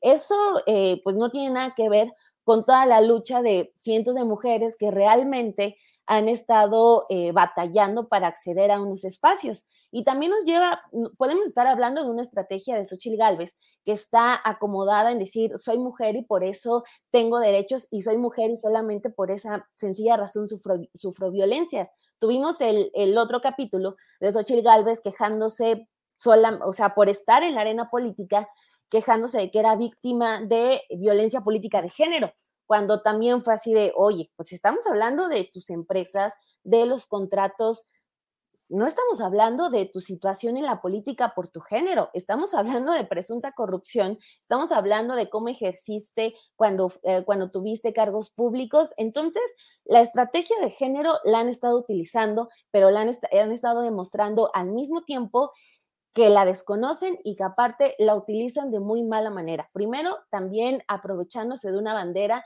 que cientos de mujeres, o sea, lo de la violencia política de género, la sufren muchas, muchas a diario y de repente teníamos a una mujer súper privilegiada abusando de esa bandera. Lo otro también, eh, pues está muy cómodo y ya muchas quisiéramos tener al equipo de hombres poderosos operando para llevarte por el camino facilito y de repente cuando tú querías o aspirabas a una candidatura para ser jefa de gobierno, pues no, resulta que los señores ya te acomodaron todo, las encuestas a tus adversarios los presionaron para que declinaran, a otros los declinaron eh, casi eh, forzosamente, a otros nomás los sacaron de la peor manera para que tú llegues y no tengas una candidatura para un estado, tengas la candidatura presidencial, que también coincido con, con lo que mencionaba Juan, que de todo esto quien mejor sale beneficiado es Morena porque te hablan de una candidata que se estaba tambaleando frente a una priista de antaño, cuando ya todo el país o la mayoría de los mexicanos estamos hartos del PRI. Imagínense, una priista le vino, le vino a, mover el piso a Xochitl Galvez, pues ahí Morena, ojalá pues que no la vaya a regar, pero tiene la competencia muy, muy sencilla. Eso era el asunto de, género, que eh, sí tenemos que seguir con esta reflexión de que pues el hecho de que haya mujeres ocupando candidaturas, ocupando espacios, pues no es el triunfo, no es el, objetivo en general, simplemente llegar y ya, sino también eh, pues analizar esas mujeres, eh, conocerlas y sobre todo seguirles la pista, porque pues, o sea, no simplemente basta con llegar, ponerte la medalla de ser la primera mujer candidata, de ser la primera en esto, la primera en aquello, sino también eh, demostrar que, que se puede hacer un buen trabajo y que hay la capacidad, porque pues también en este tipo de cuestiones no solamente te estás representando a ti, sino a muchas que han estado pugnando para que las mujeres lleguen a espacios importantes. Y lo otro eh, también eh, de lo que mencionabas, Julio, eh, pues es algo que yo de verdad ahí sí no alcanzo como a distinguir esta estrategia de Beatriz Paredes. O sea, a mediados de 2022, ella estaba sentada junto con otros dinosaurios priistas exigiendo la renuncia de Alejandro Moreno Cárdenas, eh, quejándose de cómo estaba llevando al PRI, y de repente ya le estábamos viendo en estas últimas semanas, eh, pues ya muy montada en el teatro del proceso de selección de candidato del Frente Amplio por México. No sé qué va, eh, si lo que quiere es un puesto en una, como senadora, como diputada, al menos en esta última, en este último periodo que estuvo como senadora, faltó muchísimo, tuvo que ver que se accidentó, pero pues tampoco es que, haya brillado mucho en, este último periodo. Entonces, ahí sí lo, lo pongo sobre la mesa porque no sé cuál sea la estrategia de Beatriz. Apenas publicamos un reportaje, sin embargo, de que ella ha sido de todo, ha sido embajadora, ha sido senadora, ha sido diputada, ha sido gobernadora, ha sido dirigente del PRI. ¿Cuál, cuál será el siguiente paso? Ahí sí no puedo leerla, por más que le doy vueltas. Bien, gracias eh, Daniela. Arturo Cano, mm, parte de lo que dicen es que no ir a las elecciones del domingo por varias eh, razones que consideran sumamente riesgosas. Dicen, puede el gobierno meter gente para que vote Morena y entonces podrían distorsionar el resultado.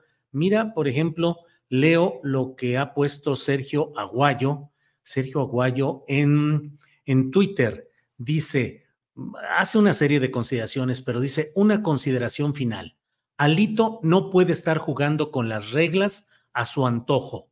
Si se comprometieron a una encuesta y una consulta, deben respetarlo y aceptar los resultados de las urnas. Ya basta de dedazos, morenos o tricolores. Eso lo dice Sergio Aguayo y José Antonio Crespo, politólogo muy crítico del morenismo, dice, hay quienes piensan que es mejor no hacer la consulta del domingo porque los morenistas podrían votar y distorsionar el resultado. No pueden, pues no están en el padrón. Los que intentaron inscribirse fueron depurados. No hay tal riesgo.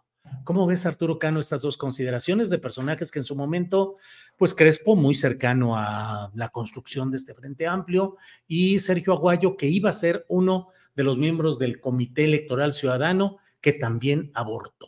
Arturo Cano. Pues eh, yo creo que le quedaron a deber al país los eh, organizadores de, esta, de este proceso de las, de las oposiciones porque ofrecieron un proceso impoluto para eh, enfrentar con democracia al gobierno que consideran autoritario, al eh, antidemocrático, al, eh, ensayo o esbozo de dictador que ven en, López Obrador, y lo que dan a cambio es un desastre. Tiene razón Crespo, no había manera de que hubiera eh, se diera una intervención de votantes de, Morena a la, manera de aquellas épocas del ratón loco y, y, el carrusel, eh, porque hicieron su, su, padrón. Más bien tenían eh, una evidente incapacidad para organizar esta elección. Pongamos el caso de un estado pequeño, Yucatán. Ahí había registradas 25 mil personas y cinco centros de votación de, los que nadie se podía enterar dónde estaban. Entonces, eh, más bien creo que, temieron por un lado cómo iba a resultar este proceso de, consulta por su escasa participación, porque no tienen eh, realmente la forma de garantizar que aquellos que se inscribieron acudan a las urnas. Y por otro lado, temieron que Beatriz Paredes les diera una sorpresa en esa, en esa consulta. Es decir, que, que quedara muy cerca o, incluso pudiese rebasar a Xochitl Galvez y entonces se iba a caer toda eh, la estructura sobre la que habían construido este proceso para legitimar una candidatura ya definida, la de, la de Xochitl Galvez. Dice Beatriz Paredes que ella no puede dirigir una orquesta si se le van los músicos. Pero así como va caminando este proceso de, las oposiciones eh, en una suerte de autosabotaje político que no hace ninguna autoridad para criticar el proceso de los de enfrente, el proceso de Morena, pues podría presentarse el caso de que Xochitl Galvez sea la directora de una orquesta, pero de la orquesta del Titanic. Ándale, la orquesta del Titanic.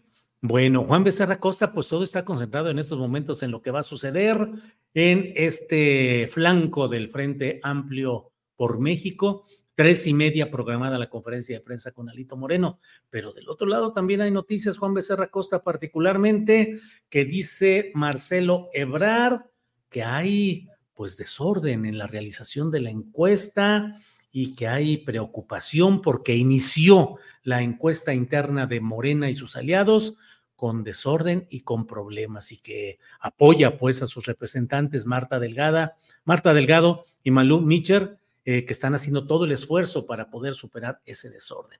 ¿Cómo van las cosas ahí, Juan Becerra?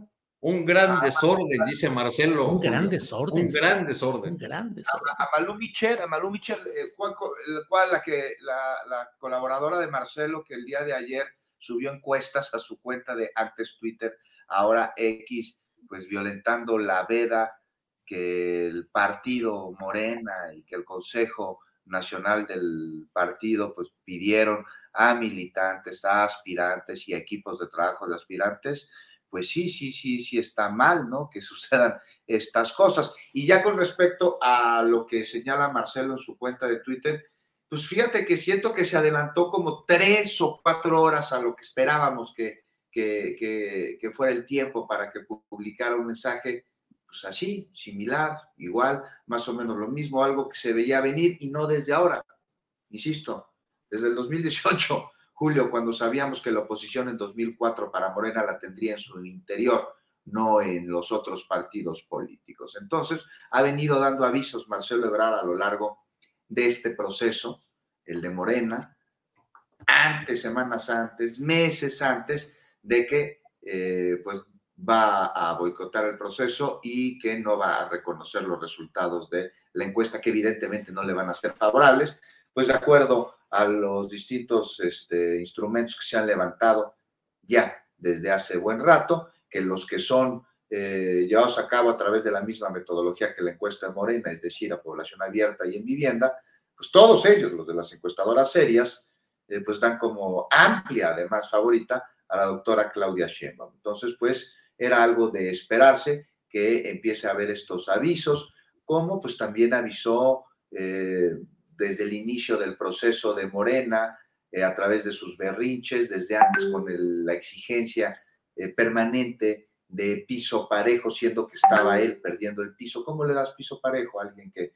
que pierde el piso? Vemos lo que sucedió, por ejemplo, en Veracruz el domingo pasado, que fue lamentable, una operación con la que quisieron hacer creer que había acarreados a el evento con el que cerraba sus asambleas Claudia Sheinbaum y fue orquestado para esta intención. Incluso a una compañera periodista se le violentó cuando estaba documentando esto para echarle aún más leña al fuego. este, pues una situación delicada. Eh, ¿Qué sucede? ¿Qué podemos esperar de un aspirante de Morena que cierra sus asambleas informativas en la Arena Ciudad de México, en un terreno que él, siendo jefe de gobierno, donó de manera vitalicia, además a esa, a esa familia que, por cierto, pues hay que recordar, que está señalada de deber, ya no sé si son 25 mil o 35 mil millones, pero lo que sí es que son muchos millones, miles de millones de pesos al fisco y bueno, pues está esta situación.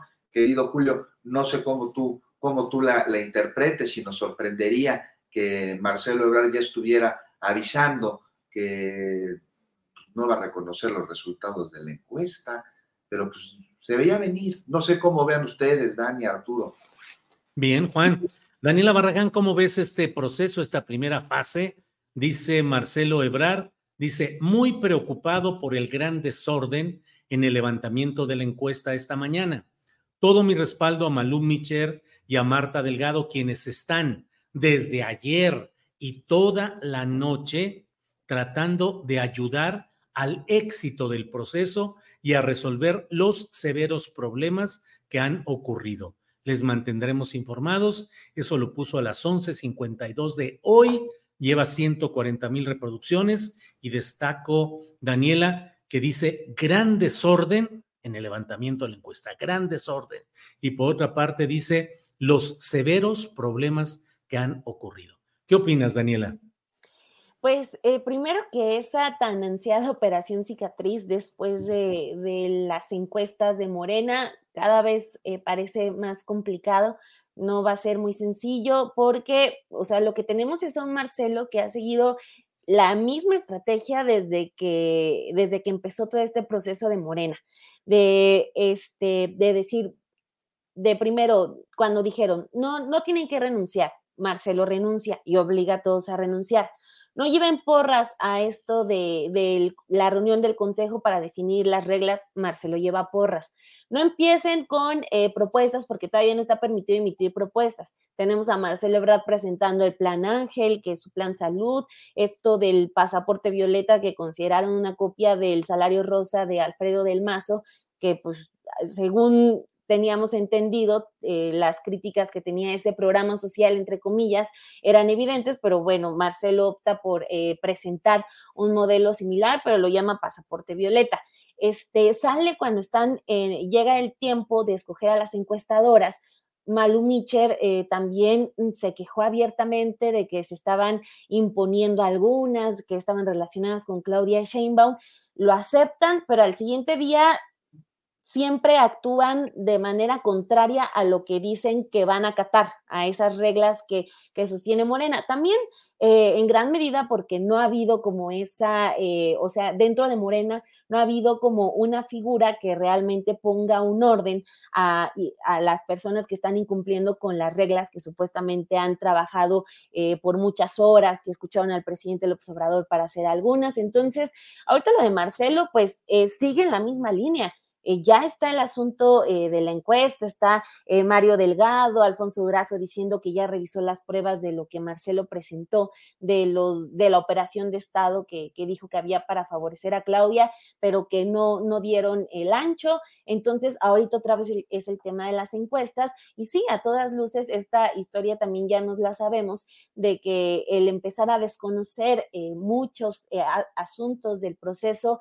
en el que han insistido que es muy legítimo, que se va a mantener la unidad, pues esos peros también nos llevan a ir preparando una narrativa y que es algo que ha caracterizado a Ebrard también en estos últimos, eh, en estas últimas semanas, ya un Ebrard muy desdibujado del canciller que tuvimos eh, hace algunos meses, ya eh, se habla mucho de su salida de Morena, que si se va con estos, que si se va con otros, entonces está muy complicado también lo que, lo que podríamos ir adelantando es que cuando se dé el resultado, si no es favorable para Marcelo, pues no creo que vaya a venir como un apretón de manos sobre todo porque en este periodo en el que pues ya la mayoría andan eh, pues más, más calladitos, respetando la veda de este proceso electoral que no es pre-campaña ni mucho menos, pero este pues está, eh, Marcelo sigue en esta, en esa estrategia de ponerle peros, de denunciar eh, pues todas estas ventajas, pues claramente hacia Claudia Sheinbaum. Entonces, pues esto va a seguir. Si ya no se calmó a la mitad del proceso, pues nada garantiza que ya lo haga conforme se vaya acercando la fecha en que se presenten los resultados. Así que, pues, a ver cómo es que le van a hacer para calmar a Marcelo después de la encuesta. Así se, se ve un poquito complicado. Bien, gracias, Daniela. Arturo Cano, déjame eh, simplificar eh, eh, lo que está en la competencia de Morena y sus aliados. Yo pienso que dos de ellos no tienen gran posibilidad y ni siquiera aletean que son Ricardo Monreal y Manuel Velasco eh, Cuello. O sea, de tal manera que la sexteta, desde mi punto de vista, es de cuatro. De esos cuatro, dos están presentando impugnaciones. Uno expresamente que es Marcelo Ebrard con estos tweets de los que estamos hablando. También Gerardo Fernández Noroña, en las últimas horas, ya al final del tiempo en el que podrían hacer todavía expresiones públicas, envió una carta a Alfonso Durazo y a Mario Delgado, señalando su preocupación por la manera, sobre todo discrecional, en la que podrían decidir no encuestar ciertas casas y otras sí, a partir de que encontraran propaganda de alguno de los aspirantes o de Morena o de alguno de los partidos en especial. Eh, Arturo Cano, ¿cómo ves pues el proceso? ¿Se está complicando? ¿Puede implicar decisiones, problemas? ¿Va bien? ¿Finalmente imperará el sentido de unidad? ¿Qué piensas, Arturo Cano? Pues no sé qué gana Marcelo eh, con, el uso de la insidia como, recurso político. Eh, me, parece que soltar que hay graves problemas así sin más, sin pruebas, sin, además sin detallar a qué, a qué se refiere, pues eh, parece ser una estrategia eh, dirigida a empañar un, proceso en el que se sabe derrotado. Este, y, todo el, proceso, de hecho, toda esta no campaña de, de Morena ha estado marcada hace unos días en una de estas presentaciones del libro que hice en, el estado de Veracruz, me topé ahí con un alto eh, dirigente de, Morena y, en la charla yo dije, usé la expresión, no, pues los golpes bajos de esta campaña, no campaña. Y peló tremendos ojos y me dijo, golpes bajos, hombre, sí hubo de todo, patadas voladoras, llave china, casi casi me canta del santo, el cavernario, Blue Demon y el Bulldog hubo, hubo de todo eso en esta campaña, muchas cosas no se, no se percibieron, pero hubo operación en el, territorio a favor y en contra de los, de los aspirantes este, o de lo que pudiera parecer que les, que les favorecía. Eh, han, eh, a pesar de que decidieron guardar silencio mientras se lleva a cabo la, la encuesta y antes de que se den a conocer los resultados, pues han estado soltando por ahí varios de los aspirantes sus, sus versiones señaladamente colaboradoras de, Marcelo Ebrard, todavía manejando encuestas, todavía hablando de la, de la posibilidad de que, eh, de que Marcelo esté adelante o tenga todavía juego en, la, en esa competencia. No sé, no sé si Marcelo con esta estrategia está eh, haciendo caso de los asesores evidentemente malones que lo acompañaron en este proceso, o si está haciendo caso a un personaje que visitó el pasado domingo 20, eh, un personaje que vive en, la colonia Polanco, para ser más exacto, en la calle de Galileo número 7. Mm. Porque me cuentan que ahí estuvo el domingo en la noche, ese domingo 20, Marcelo Ebrard, para pedir consejo político y apoyo. A la maestra a la maestra, nada menos. Ándale, bueno, pues ya iremos viendo qué sucede con eso, con ese dato y con esas referencias. Juan Becerra Costa, eh, un personaje del día, de la semana, de esta temporada, Alito Moreno, sobreviviente de todos los disparos políticos, mediáticos, auditivos, del martes del jaguar, de lo que sea, acusaciones que ya parecía que le iban a provocar el juicio de procedencia o el desafuero en la Cámara de Diputados, y sigue vivito y coleando y siendo personaje que es central en la definición de estos momentos. Laida Sansores anoche, en su martes del jaguar, hizo señalamientos muy duros contra Ignacio Mier, que es uno de los aspirantes a la candidatura de Morena en el gobierno de Puebla y coordinador de los diputados de Morena en la Cámara Federal. Eh, Laida Sansores dice que hay un pacto para hacer a Alito el presidente de la mesa directiva de la Cámara de Diputados durante este último año, que es el año electoral. ¿Cómo ves, pues, la figura de Alito y sus cuáles son sus recursos para sobrevivir tanto, Juan Becerra Costa. Pues la decadencia absoluta, querido Julio, hay que revisar un par de cosas en este momento. Se da cuenta que desde la fundación del PNR en 1929, esta es la primera vez en la historia eh, en el que el PRI no va a tener candidato propio a la presidencia. La primera vez en la historia, pero no solo eso, va a anunciar que el candidato, en este caso candidata, es de otro partido, desde su sede nacional, o sea, y va a levantar la mano de Xochitl Galvez. Qué humillación, qué decadencia, esto es síntoma de la decadencia, la decadencia porque hemos dicho aquí que tiene un requisito indispensable y es que hubiese existido esplendor en algún momento que el PRI tuvo. Y hoy es la decadencia absoluta. Y este pacto patriarcal que mencionas, Julio, parece traspasar partidos. Recuerdo, recuerdo cuando Santiago Krill dejó pues la mesa directiva de la Cámara de Diputados para luego, luego, luego, rapidito ser cepillado del proceso del Frente Amplio, que dijo irse contento ya que una mujer ocuparía pues este cargo. Pues no, no porque una mujer, dice Alito, si aquí ando yo, nomás faltaba y no extraña. Y a quien sí le extraña, veremos de hacerle pues, ver su ingenuidad.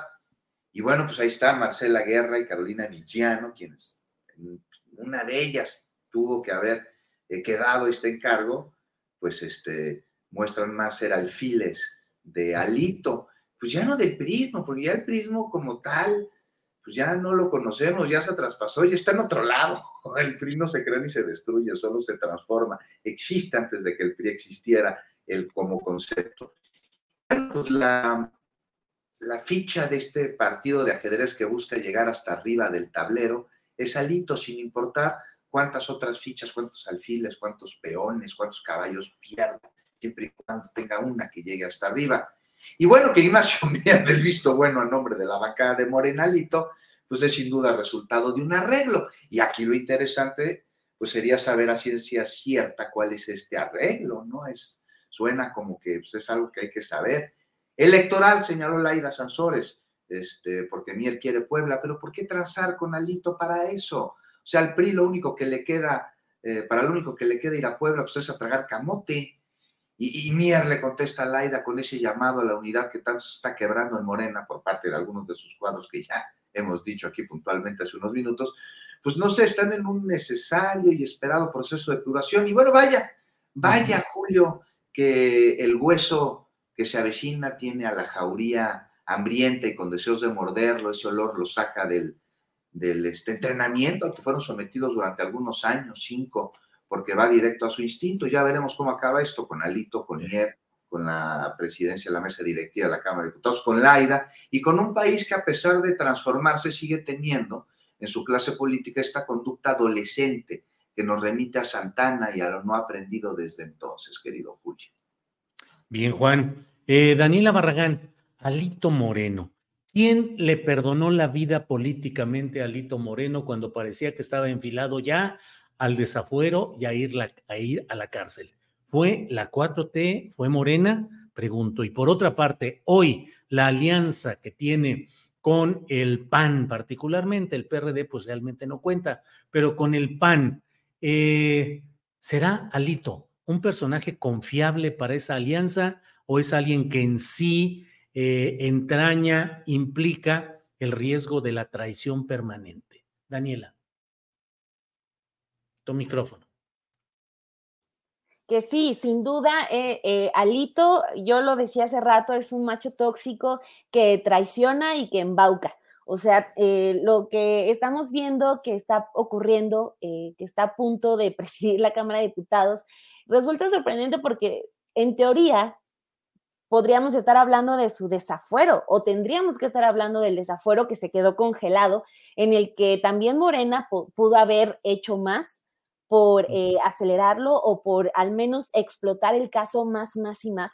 O sea, es el dirigente nacional de un partido que se está, eh, que puede estar en alianza, que va a tener a su candidata presidencial y ese personaje que se está enarbolando como eh, un gran político de todo el país, o sea, nadie le toca es, ese caso por el que teníamos que, del que teníamos que estar hablando todos, que es la presunta corrupción, los casos que tiene atorados, pero no, o sea, nadie ni siquiera lo recuerda. Lo de Mier es eh, realmente vergonzoso porque habla, como ya lo decía Juan, de este asunto de, le pide a Laida Sansores unidad, pues bueno, la unidad es con Morena, no es con los priistas, y eso es lo que han demostrado eh, los Mier, y hablo en plural porque eh, sería tanto el que está en diputados como el que está en, el Senado. Los dos eh, priistas hasta hace poco pues ahorita en qué momento resulta que son grandes alfiles de todo el partido Morena el partido que, según las encuestas eh, va a ganar la presidencia en 2024. Es creo que uno de los grandes pendientes que, deja esta, esta administración, este cambio de gobierno más que... Eh, ponérselo en sus manos al presidente López Obrador, el cambio de Moreno y eh, el cambio de gobierno y el asunto de Morena. Este, sé que cuando se salen esos, estos temas, uno de los argumentos para salvarlos es decir, es que así es la, así es la política, así siempre ha sido la política. Pero también eh, al momento de hablar de esto, creo que Morena llegó con un objetivo de también empezar a cambiar la, eh, cómo, es, cómo es que se tomaban las decisiones intentar mover estas estructuras cimentadas por el PRI, reforzadas por el PAN y que le sirvieron durante décadas a una clase para ser la más protegida y para tener sus privilegios intocables. Pero resulta que llega Morena, un partido que tiene un respaldo impresionante, que mantiene al presidente eh, con sus índices de popularidad altísimos, pero llega con este tipo de personajes que son capaces de negociar con un personaje tan vil, tan nefasto, tan tóxico como Alejandro Moreno Cárdenas. Es realmente entonces, eh, son realmente estas personas como eh, los Mier, los primos Mier, eh, personas que tienen que seguir en la política.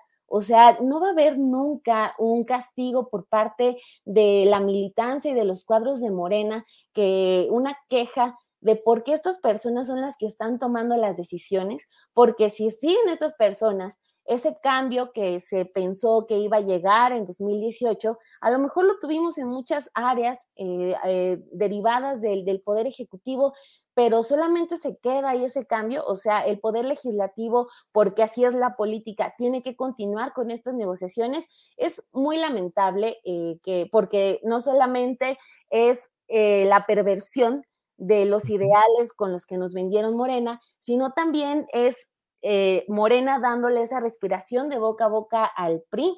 No solamente fue Marco Cortés al momento de recibirle la, eh, eh, de recibir a Alejandro Moreno en la alianza, de darle toda legitimidad a la lucha priista, también es Morena abriéndole espacios, protegiendo a personas como Alejandro Moreno. Entonces, pues ahí tienen también un reto en ese partido eh, de que ya que la gente les está depositando mucha confianza y mucha esperanza, pues demostrar que son capaces de, de derribar esas estructuras que siguen beneficiando a los priistas y en la gente y la gente en 2018 le dejó clara a Morena que quería deshacerse del PRI y Morena les sigue dando, dando estos espacios. Entonces va a ser lamentable tener a, Alejandro Moreno Cárdenas cuando ya lo escuchamos, y cuando ya leímos sus conversaciones, cuando ya escuchamos cómo habla.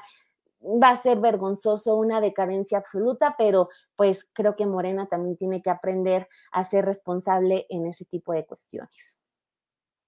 Bien, gracias. Gracias, Daniela. Arturo Cano, estamos ya en la parte final de nuestro programa, así es que tenemos espacio para un postrecito. Abundan los ingredientes hoy. Alito Moreno, del cual acabamos de hablar, Movimiento Ciudadano y sus pleitos internos, Alfaro contra Dante Delgado, el tema de estos momentos, que es el de la eh, declaración formal de lo que nunca nos íbamos a imaginar, que Xochitl resultaría la ganadora y además, pues aspirante única eh, ya a un proceso que de entrada ya hoy queda pues muy opacado, muy eh, lánguido. Arturo Cano, postrecito con lo que desees agregar, esto o lo que tú desees, Arturo.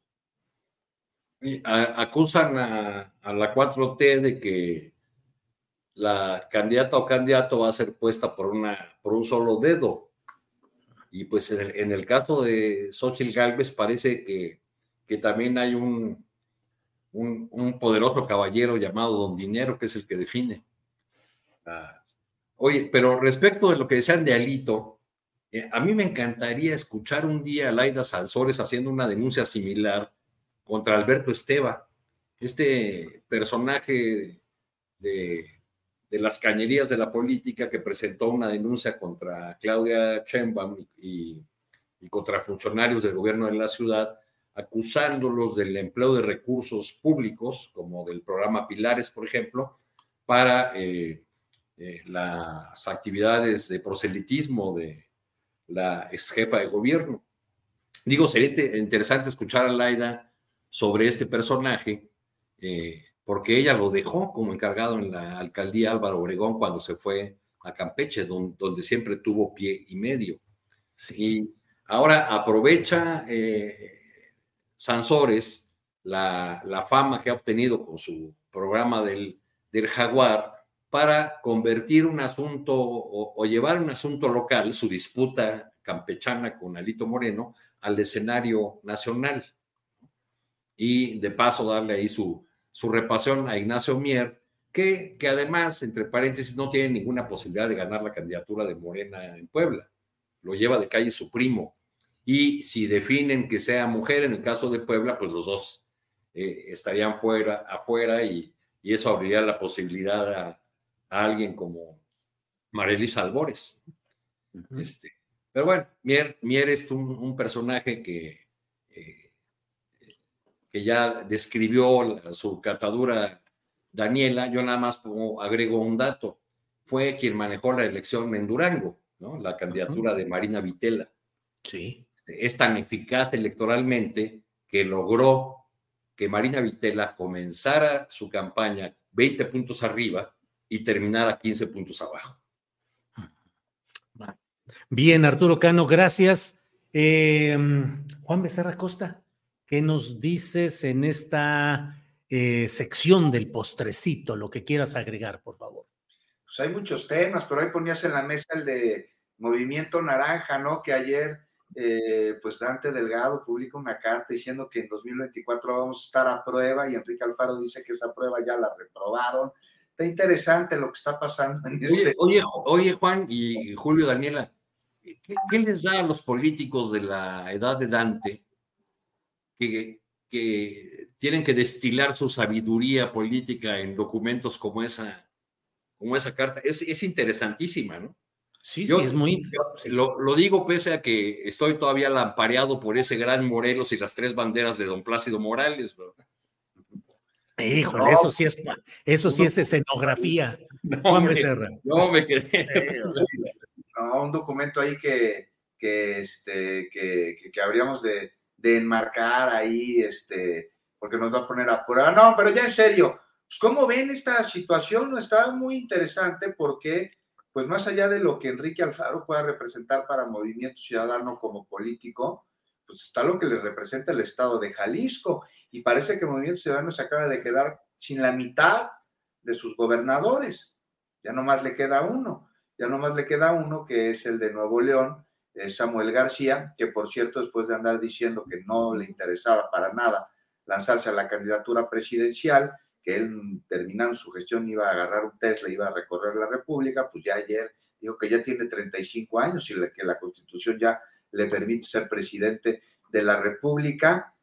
Y no hay que perderles el ojo, ¿no? Porque independientemente del cisma que hay en su interior, por los que quieren eh, unirse al frente amplio, reducido, este, y los que quieren ir solos, pues este, a ver con qué sorpresita nos salen en cuanto a su candidatura se refieran. Y, yo les pregunto, como parte de este dulcecito, si ustedes creen que apuesten por esa juventud que dicen enarbolar o se vayan a ir por lo que tiene como construcción de sus cimientos, que son esos viejos políticos que les da por publicar cartas al mero estilo del nacimiento de nuestro país.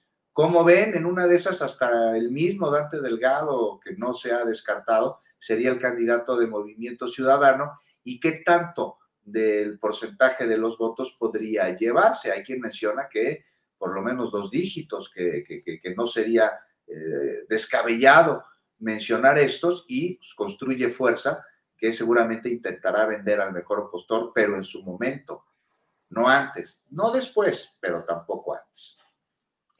Muy bien, Juan Becerra Costa.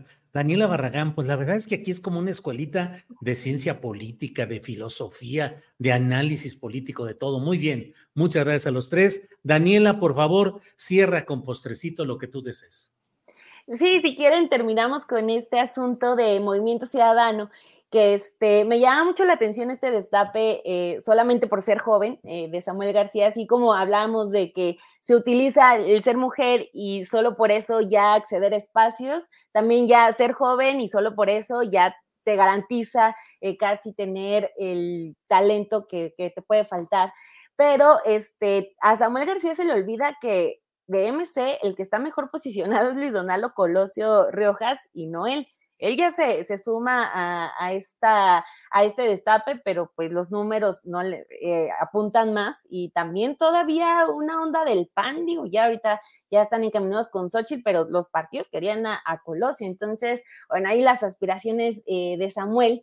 Y del otro también eh, de Dante Delgado, que sí, este, aunque ya anda haciendo estos desplegados muy serios, también se, viste de joven, se pone su saco con, este, con tenis y también se va a dar este, discursos muy buena ondita, como el meme este del señor Burns que llega con un gorrito saludando a los chavos. Entonces, también eso es eh, chistoso, lo que vaya a ocurrir con, con este partido que ya se tiene que definir, o sea, ya se está dando un poquito de pereza porque que sí, que no, entonces, pues que ya, que ya se apuren con esa decisión y este, ya para cerrar ahora sí, eh, hoy se, es el Día Internacional de las Víctimas de Desaparición Forzada. Salieron datos interesantes de eso y en el evento que, que hicieron las familias de desaparecidos hoy aquí en la Ciudad de México, en la Glorieta, pues ni Encinas ni Batres fueron. Entonces, este, pues ahí ese detalle también no me quería dejar, no, no lo quería dejar de compartir. Bien, pues uh, Gracias, Daniela. Gracias, Arturo. Juan Becerra Costa, muchas gracias a los tres. Nos vemos pronto. Gracias por esta ocasión. Arturo, gracias. Juan, gracias. Abrazo, nos vemos, Julio, Arturo, Daniela. Así es, nos vemos pronto. Hasta luego. Gracias.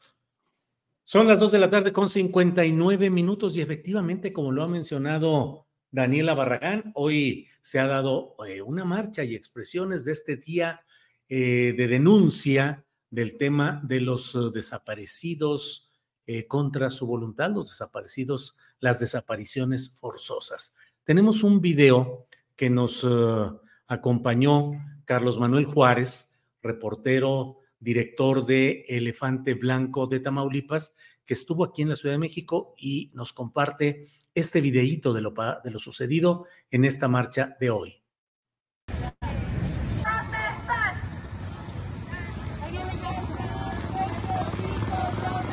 La desaparición de los normalistas de alucinar.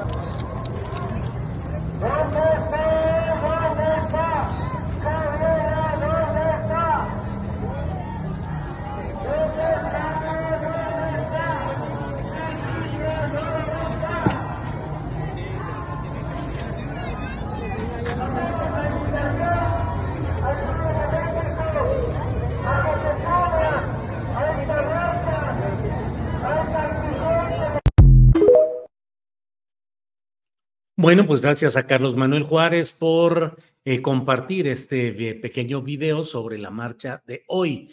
Le, ya para ir cerrando nuestro programa, le comento que luego de 145 días de no sesionar, el INAI, ya sabe usted, el Instituto Nacional de Acceso a la Información, Protección de Datos, lo que conocemos como INAI, ha, ha, sesionado luego de que la Suprema Corte de Justicia de la Nación ordenó que aunque fuera con cuatro de siete comisionados, pudiese sesionar este INAI. Julieta del Río, comisionada del INAI, dijo hoy que el INAI no le cuesta millones al pueblo, como se asegura, sino solo 69 centavos al mes. Y que desde 2018, eh, eh, desde 2018, déjeme ver, tenemos un video de este tema, sí, ahorita lo pongo, en el que da alguna información sobre este tema. Vamos a compartir, por favor, el video correspondiente. Eh, el INAI cuesta millones de pesos al pueblo. Esto es falso. El presupuesto asignado en el año 2022 representa tan solo el 0.01% del gasto total del gobierno. O dicho de otra manera, el INAI cuesta a las y los contribuyentes aproximadamente 69 centavos por mes, es decir, menos que un peso se dice que los comisionados ganamos más que el titular del Poder Ejecutivo Federal. Falso. Y además, tanto el salario del presidente así como de cualquier funcionario público se encuentra en la Plataforma Nacional de Transparencia, pero también la Secretaría de la Función Pública Federal cuenta con un portal donde se encuentra el sueldo del presidente. El sueldo de los comisionados, ustedes lo pueden bajar de la plataforma, aquí están los FDI, aquí están los sueldos, aquí está mi sueldo de ayer, hoy, espero ya no se hayan pagado. Y aquí está este, el sueldo del presidente del portal de la Secretaría de la Función Pública Federal de su propia institución. Bien, pues esto es lo que sucede en la reanudación, la reanudación de, eh, de, de actividades del INAI luego de cinco meses, cinco meses eh, casi de, de ausencia, de no poder sesionar, ya veremos qué es lo que va sucediendo en todo este terreno. Tres y media está anunciada la conferencia de prensa de Alito Moreno para informar sobre la postura del Partido Revolucionario Institucional respecto a los resultados que ya se dieron a conocer, en los cuales Xochitl Gálvez está totalmente adelante en las encuestas telefónicas y domiciliarias y ya veremos qué es lo que dice hoy Alito Moreno, si es que está incluso Beatriz Paredes y cuál es su postura, pero el hecho concreto es que Xochitl queda como aspirante única, virtual candidata presidencial de los partidos opositores, sin ninguna contienda interna. Todos los que había le fueron siendo bajados por diversas situaciones, desde Lili Telles, que advirtió que no seguía adelante porque no había las condiciones, hasta lo más reciente. En todo ese camino, una larga fila de cruces políticas en el sendero de Xochitl Gálvez ya como virtual aspirante única, virtual candidata, que le bastaría un voto, el de ella misma, para ser la candidata o ninguno incluso, porque ya no hay necesidad de mayor participación. Bueno, eh, si hay algo interesante a las tres y media, eh, volveré, aunque sea brevemente, para comentar con un especial respecto a este tema. Y desde luego nos vemos hoy a las nueve de la noche en la videocharla astillada donde hablaremos con más amplitud sobre este tema. Y desde luego vamos a escuchar a las cinco de la tarde a Paco Cruz, al gran periodista Paco Cruz en su videocharla astillada que hace de lunes a viernes. Los espero pues cinco de la tarde Paco Cruz, nueve de la noche una videocharla astillada. Y si hay algo especial en lo inmediato lo diremos después de la conferencia de Alito Moreno. Por esta ocasión, muchas gracias. Muy agradecidos de su compañía, de este acompañamiento que siempre valoramos. Nos vemos pronto. Gracias.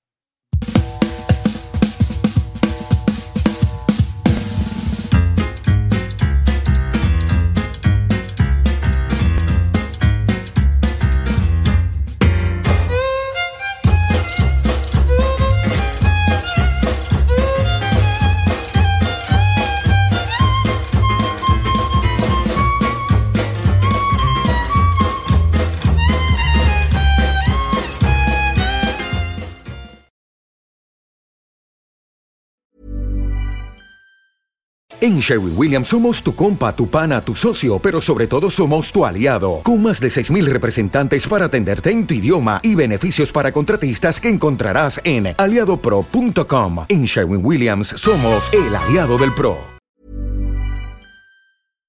Para que te enteres del próximo noticiero, suscríbete y dale follow en Apple, Spotify, Amazon Music, Google o donde sea que escuches podcast te invitamos a visitar nuestra página julioastillero.com.